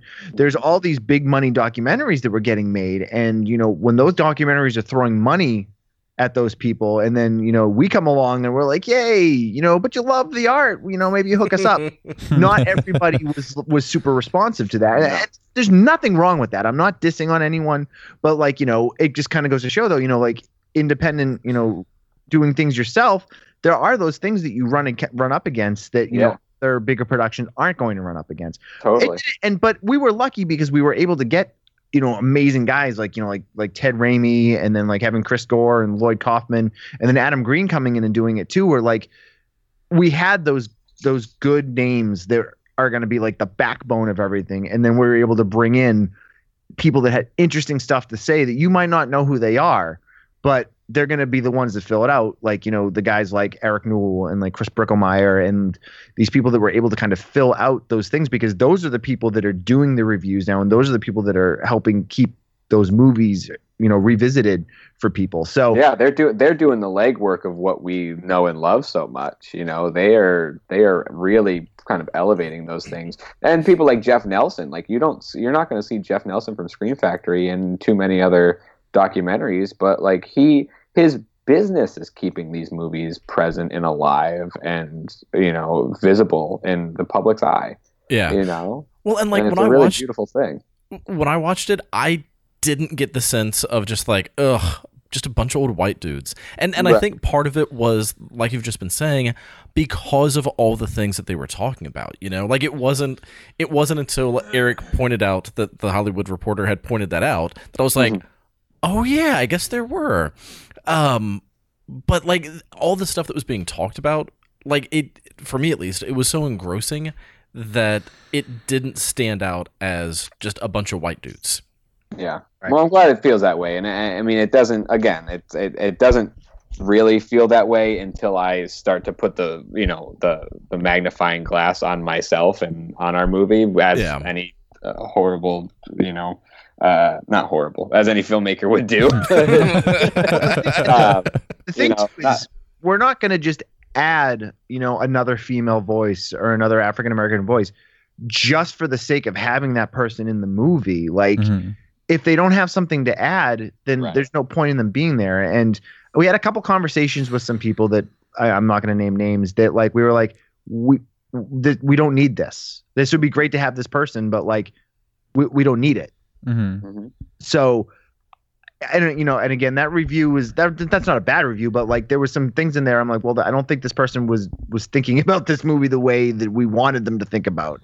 No, no, Yeah. definitely, definitely not. I think that they, you know, I, I and I mean to each their own, but it's also like I just don't. It didn't seem to really get to the crux of what the doc was about. You know, I feel like they were like picking and choosing, but you Yeah. know, it's that's what that's what they're there for. Is I mean that every every reviewer, no matter how influential or how big of their you know publication is, is still the the views of one person. No matter how like educated they might be in the craft, it's like it's still the views of one person. So, you know, Yeah. we'll take it. Well, uh, for what it's worth, I think it's a great documentary, and Well, not thank you. not just because of the content. You know, um, like there was. I can't even think right now. There have been a lot of documentaries that I've seen that I love the content, and so I'm fascinated because of just the story that's being told. Because I'm already interested in what's being told. But like from a documentary standpoint, it's just like ah, eh. I don't really care Right. you know and and so i um i appreciate the fact that you didn't put in too much that like didn't really fit with the overall narrative or like you weren't trying to drag it out into a two and a half hour documentary or you know like it did feel like it felt like there was that beginning middle end of we're trying to tell this overarching story about you know the survival of the film freaks. And um yeah so for what it's worth well done from the No, guard thank you. And that's, I mean, that's what that's what we we set out to do. And when we screened the first cut of it, we were like, all right, cool. This this this flows the way we wanted to. It finishes itself off the way we wanted to. But one of the things too, like when we were kind of get eliciting some initial response before we had the final cut done, you know, there was some, you know, some questioning about, you know, well, you don't really give any answers. And we're like, yeah, there aren't any answers. Yeah. Like this is not a this is not a documentary that is telling you exactly what the future is going to be because we don't know what the future is going to be. So in that third, you know, in that third act, we bring up a number of instances of things and we purposely don't really we don't put like a stamp of what we think is right or what what, you know, we didn't want to close it down and be like, well, this is what we feel should happen with torrenting and Right. file sharing, or this is what we should feel Mhm. should happen with, you know, you know, trading of, you know, files. We we wanted to make sure that we kept that open to interpretation because not everyone feels the same ways. Mhm. Yeah, And no, plus, I- I, mean, just the the pacing of how technology changed, even while we were making the movie, it was so apparent that we weren't going to be able to make Yeah. Like it was in our outline, but it just became more apparent when we weren't going to be able to like make a definitive statement because it's like how do you how do you just put the punctuation on the end of that and then have the rest of the world and the rest of cult film and the rest of the internet and technology continue to just blossom, you know? Yeah, and do you th- just like put a pin in that. That's Yeah, what 'cause I really liked about it too is that you like I didn't expect it to be so objective, I guess. Like I figured once it, people start talking about piracy, it was like no, piracy is bad. Like filmmakers need to be paid, which is kind of how I feel. Um, but you know, it was interesting to see these other perspectives, especially from somebody like Lloyd Kaufman who is a film producer and he's just like, yeah, I don't care. I, people are giving you their time. I love Lloyd Kaufman so much. Troma movies are uh, a special thing, which, I mean, we've already been talking for a while, so you might not want to talk about Troma movies right now. um, I, I have a special place in my heart because they are made, you know? You know, like I I mentioned Full Moon earlier as just like, eh, they're trying too hard. With Troma, I love that attitude of, you want to make someone's head explode out of cottage cheese? All right, sure, go do it. Like I, I just love that you want to make something, so go make something. I love that uh, that style. And so I I am personally really appreciate that you have Lloyd Kaufman saying, yeah, like if you want to torrent it, great. Someone's watching it. You know, like that's more important than money. Now he, I assume, probably has enough money to not really care about that, as opposed to the people who actually are making some of the movies. But uh, yeah, like I, Eric, as he was saying, unlike some people, kind of gave me a side eye. I do not torrent. I do not file share. I am not advocating that. However, I've already mentioned a few times tonight that I go to pawn shops and thrift stores, and you know, like I, I have literally thousands of movies that the people who made them are not getting a cent from it because I'm buying it secondhand. But again, like that's where I found pieces and Happy Birthday to Me and um oh dear lord, I can't even begin to go through two copies of The Wraith and like the people who made this are never going to see the money and is that really any different than than sharing it with someone through the internet and like i, I do think yes it is different because Well, it's you at a smaller scale. right That, um, and that's that's one of the points that we made too. We got, had a really interesting discussion with some of the older directors like William Sachs and um, Braden Clark about that stuff because tape trading back in the 80s and early 90s is essentially the same thing as file sharing and torrenting, just on a much smaller scale. So when guys were taking, you know, laserdisc rips of Jodorowsky movies that were, you know, Japanese and burn and you know taping them to VHSs here in the states and then disseminating those tapes for money, like Jodorowsky isn't making any money off of that. So the difference lies in the fact that file sharing and torrenting is just such a huge thing. Yeah, And the, the- ratio is not one to one anymore. The ratio is one to Ten thousand. millions yeah, yeah, exactly. and the thing funny thing is that this documentary came from a conversation the one of the original ideas it, that kind of was uh Rock and Shock is our local horror convention here. It's out in Worcester, Massachusetts, and uh, Adam Green comes usually every few years because he's he's you know a local guy, and um, I've known him for a while. He was actually um, the first one of the first interviews I ever did was Adam Green, and we him and I were having a conversation about Frozen, and at the time Frozen had just hit the torrent sites, and he was all pissed off because you know he's like, oh, he's like torrent, you know, the torrent sites got a hold of Frozen, and it's um it's at the point now where it's like every time he would we would he would say it would be more like it's oh it's oh 250,000 downloads this morning and the Blu-ray isn't even out yet. So we kind of got into this conversation. I played devil's advocate of like, well, out of those 250,000 downloads, how many people would have actually bought the movie? You know, and then how many people now have seen the movie that would never have known about it. And now may buy your next movie or may go back and buy Hatchet or like you know trying to play devil's advocate. And he and and and Adam God bless him he's got a very staunch you know thought about how things should be. And you know God bless him because that's you know you know he's got those heavy convictions. Um but that was kind of one of the catalysts for the documentary was that conversation that we had had. Um so it's yeah it's you know you find ways to to support the things you want to support. That's what what it comes down to. As like we know that once this Blu-ray comes out it it's going to end up on torrent sites. We know that. It's that's you know that's just how it's going to be. But we hope that you know like if people enjoy the documentary and then you know you look for what's coming next. Mhm. That's the way you got to do. it. If you know the people that make a movie or distribute a movie or like you know Scream Factory, whatever, if like they have the if they have a website where they sell T-shirts or you know buy a T-shirt, dude. Those there's ways to support people, but if you don't support people and you continue to just consume the stuff without actually giving back at any point, you're eventually going to snuff out those smaller voices because you know we self finance like the chances of us being able to self finance the next thing are a lot murkier. You know what I mean? Yeah.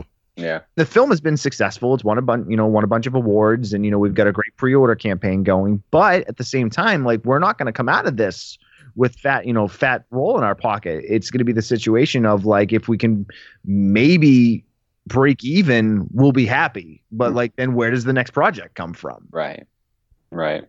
Yeah. I think the other the the interesting thing about the time and age that we are in now is that like the best way to support and sell and be there is to like be with your movie. I think that it's really important for Bill and I. That's why we've done this so independently too. This is so do it yourself, and this is so um, special to us that like we wanted to make sure that we are able to put out the product that we want to, and that means that we also get to like travel with the product that we made and to be there and to talk about it and to like continue to support it because I think just having, I mean, the whole idea is what what sells people now is having that one-on-one interaction or that that um, thing that they can relate back to, whether it's on social media or in person. It's like to have that communication and to have that person like personal connection. And I mean, that's where this movie stemmed from was a personal connection, and that's where cult film flourishes is in personal connection. So it's like for us to be with it and to talk about it, be able to talk to you guys about it, and anybody else who has it at their festival or convention is really important to us, and that's why this pre-order is really going the way that it is too. Yeah, and I mean, Eric and I have talked about this on pretty much every single uh, episode that we talk about just the movie experience, where you know, like being in a theater and having that shared experience with you know hundreds of strangers, all laughing at the things that you're laughing at, or scared at the things that you're scared of, or laughing at the things that you're scared of. You know, that's that's also fun. Um, you know, like as much as I love Netflix and Hulu and Shudder and just all of these other streaming services, and I love having, you know, combined with all of them, probably you know millions of movies at my fingertips. There's just something so different about being in a theater and having that shared experience. Um, you know, you can't afford to go to the theater and, as, and watch as many movies as you can through Netflix. But when you go there, it's just so magical and so captivating. Um, and and yeah, like I love the fact that you guys actually do travel with the movie, so that you are able to form those connections, that you are able to have some of those experiences. And like I hate the fact that I didn't meet you at Knox Horror Fest. I I saw the two of you on Sunday, but like at that point I was so tired that I was just like, "Hey, you guys, I don't feel like putting on like my uh, extroverted face. I'm just gonna stand over here and talk to Brian." Uh, yeah, dude. Hey, that's you're you're hey you're not the only one because sometimes it does. It's not easy, dude. It's not easy to continue to like do that, especially for you guys who are trying to interview and podcast and do all this stuff. It's like I don't, I don't blame you. I'm bummed we didn't get to meet either, but I also don't blame you.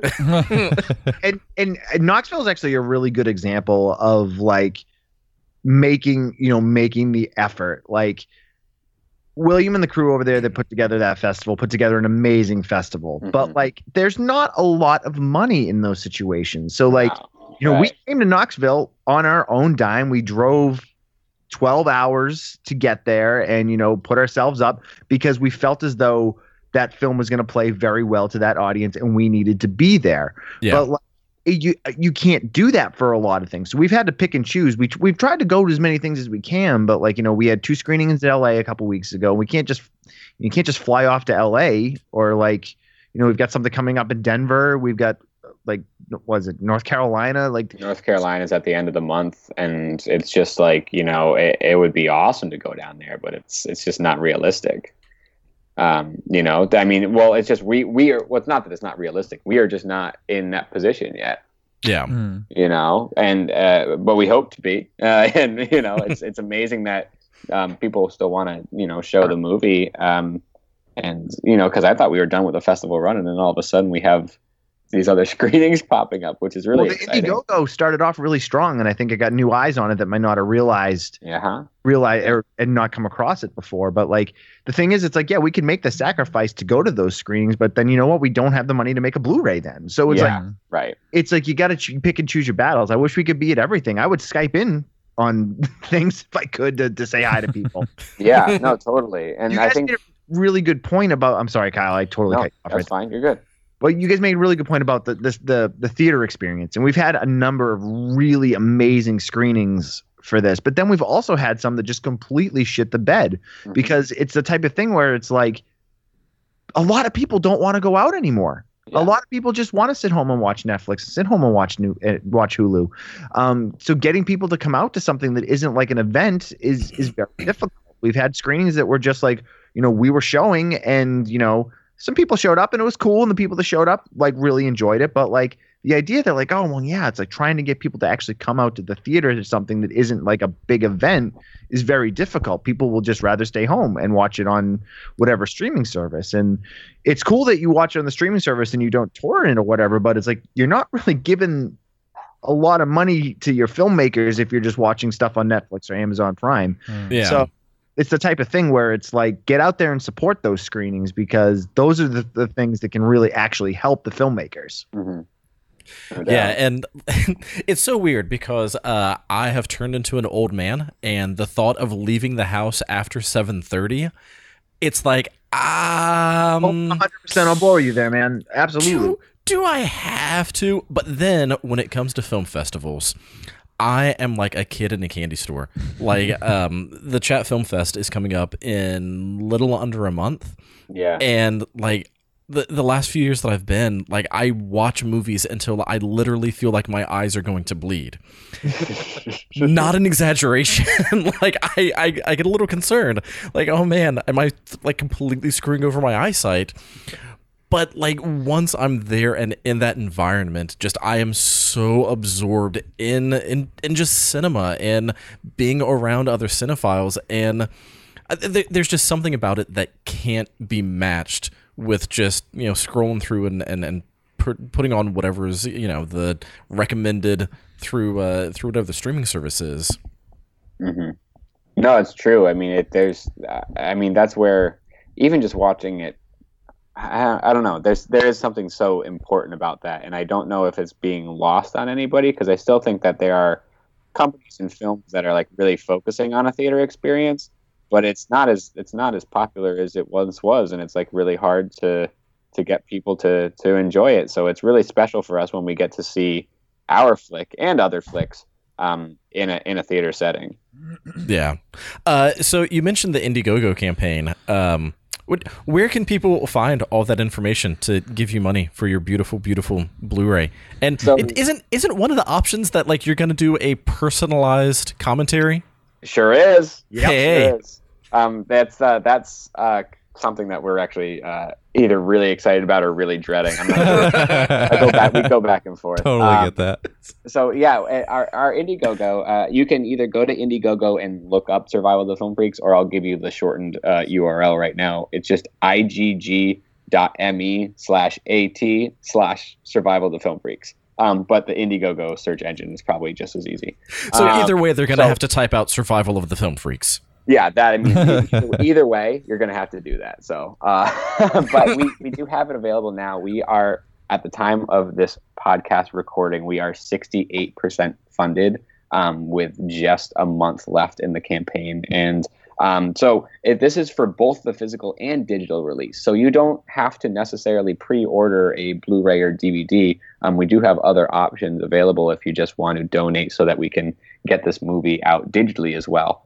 But we have the Blu-ray and DVD um, up for pre-order. So what you'll be doing is you'll be donating to the campaign and promising your copy of Survival of the Film Freaks. Yeah, and un- And yeah, and unlike a lot of other Indiegogos and Kickstarter campaigns that people are doing for funding movies, the movie's already made. Like yeah, it's all done. So you're actually pre-ordering your Blu-ray of the movie, and then you're going to get it. So I mean, I know myself. I've joined a number of Indiegogos and Kickstarters for films that just never ever happen. Like Yeah. the money disappears, and like, oh well, you know, we ran out of money in post production, so it just never happened.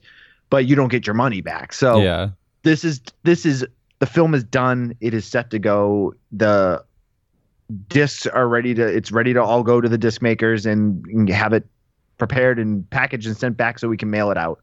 Um, it's unlike a lot of those other ones. The film is done. We will get you your product. We promise. Yeah, yeah. So it's like any. I mean, so every little bit goes towards it, which is which is really exciting. It's not like we're gonna have to do this much for color correction or this much for that. You know, it's it's all set and ready to go. So um, it's just a matter of manufacturing the discs and getting it out there to as many people as possible. So um, we are really close to our goal with a month left. Um, we just need to raise just just un, just over thirty percent of it. Um, so we have um, obviously the Blu-ray and the DVD just there. We uh, have other um, perks though. We have uh, a limited uh, poster and T-shirt designed by Pizza Party Printing. Um, so if you, like I said, if it was one of those things where you just don't want physical media, but you still want to support the movie and see it digitally somehow, th- those are some great things to to get in for.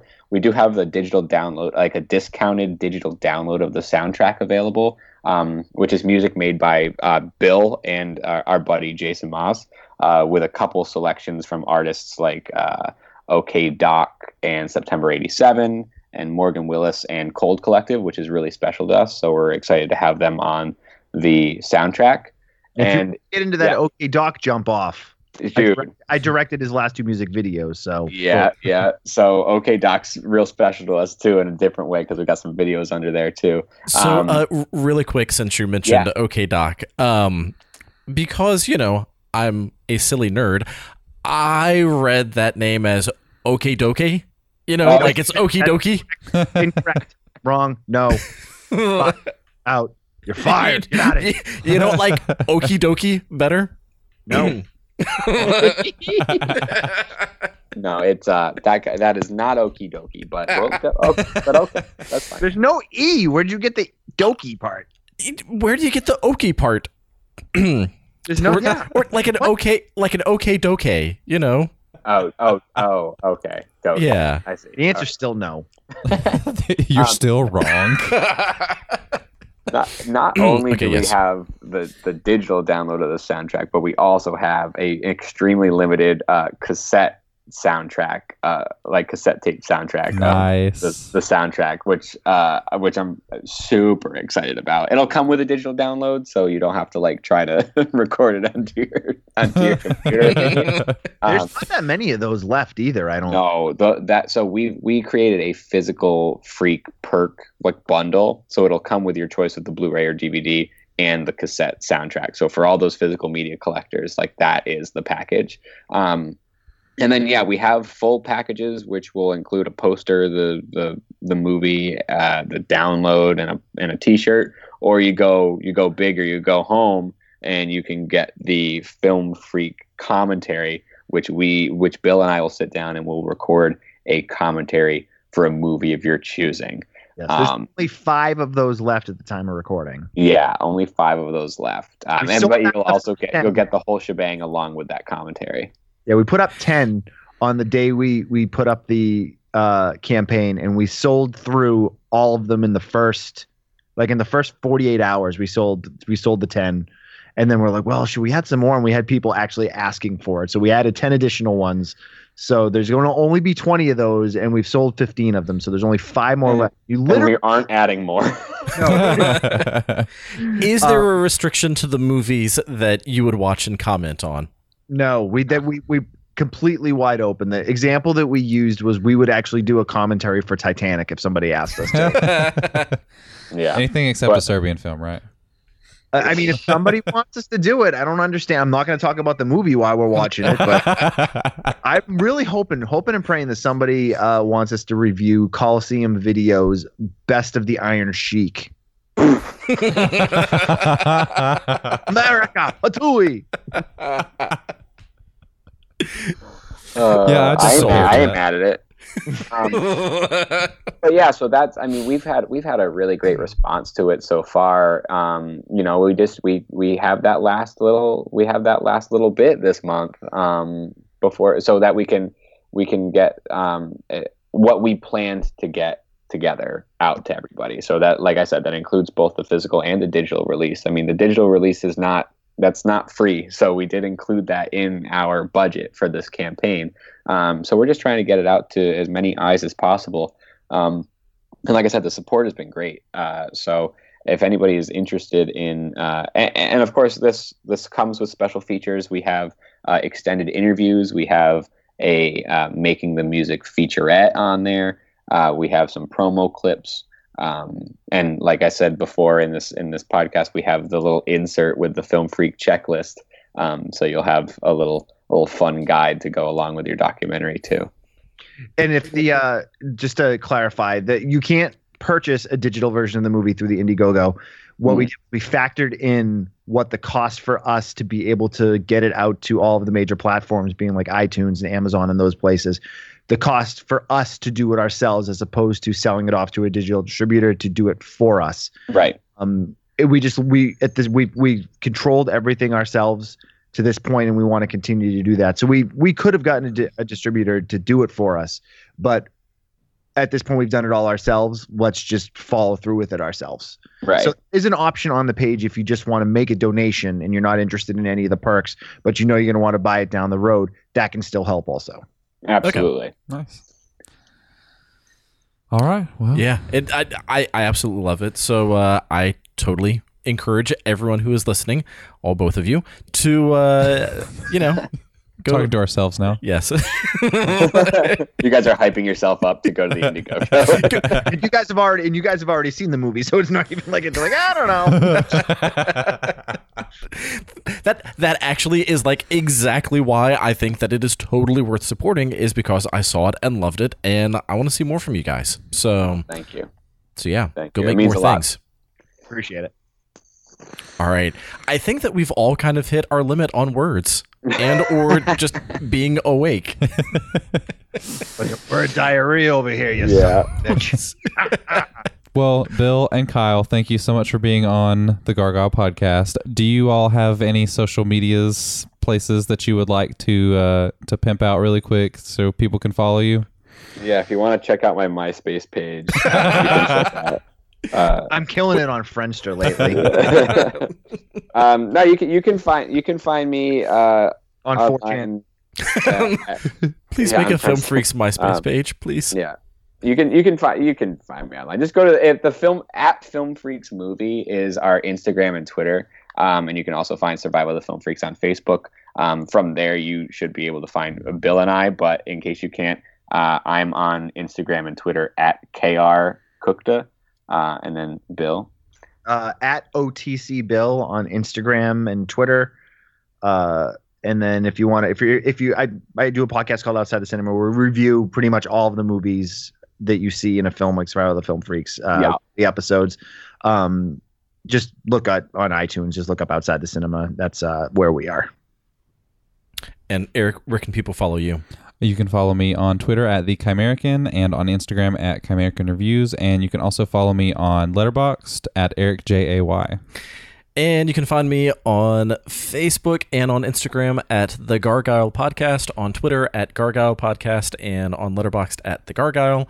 Uh, and you can find uh, The Gargyle Podcast on iTunes, Stitcher, Spotify, you know, all, all the platforms that have the podcasts. Just search for The Gargyle Podcast. That's G A R G Y L E because it is a gargoyle wearing an Argyle sweater. Ah, I love it. I don't believe that you do. Full of shit. Ah, um, yeah, guys, thank you so much. This has been an absolute blast. Uh, thank you for taking time out of your schedule to uh, to talk movies with us. Yes, you're giving us your most valuable asset, your time, and Yes. we Hey. deeply appreciate it. My most valuable asset is actually this Fabergé egg. And you, you ain't and you ain't getting that, bro. Sorry. No, thank you for having us. It was no, awesome. appreciate it. Appreciate it. Anytime. Yeah, definitely. All right, I'll All be back tomorrow. Uh, actually, we are recording an episode tomorrow. Um, Truth. we uh, we're going back through the last few years of the Chat Film Fest, and tomorrow's episode is 2017 or 2018. Yeah. 2017. 2017. Uh, so we're we're talking about some films from that to try to get people hyped for this year's film fest. So, yeah, Right on. if, if you want to join us tomorrow, you Uh, totally probably- can. Probably not. Actually, you, I'm going to Evolve Wrestling tomorrow night. So this will be Oh, tomorrow yeah. during the not night. Is that the one with Ricochet is going to be there and Street Profits? uh, Ricochet's doing a meet and greet, and Velveteen Dream and Street Profits are both wrestling. Sick. A lot of meat in that ring. Lots, lots of meat. All right, fellas. Thank you again. I really appreciate it. Time for bed. Yes, indeed. Thank you so so much. Um, yeah, everyone Yeah. go to sleep now. Take it easy, guys, and good luck on Adios, the Indiegogo amigos. campaign. Thank you. Thank you. Thank you. Thank you. Appreciate it. All Good right, night. all right, bye guys. Bye.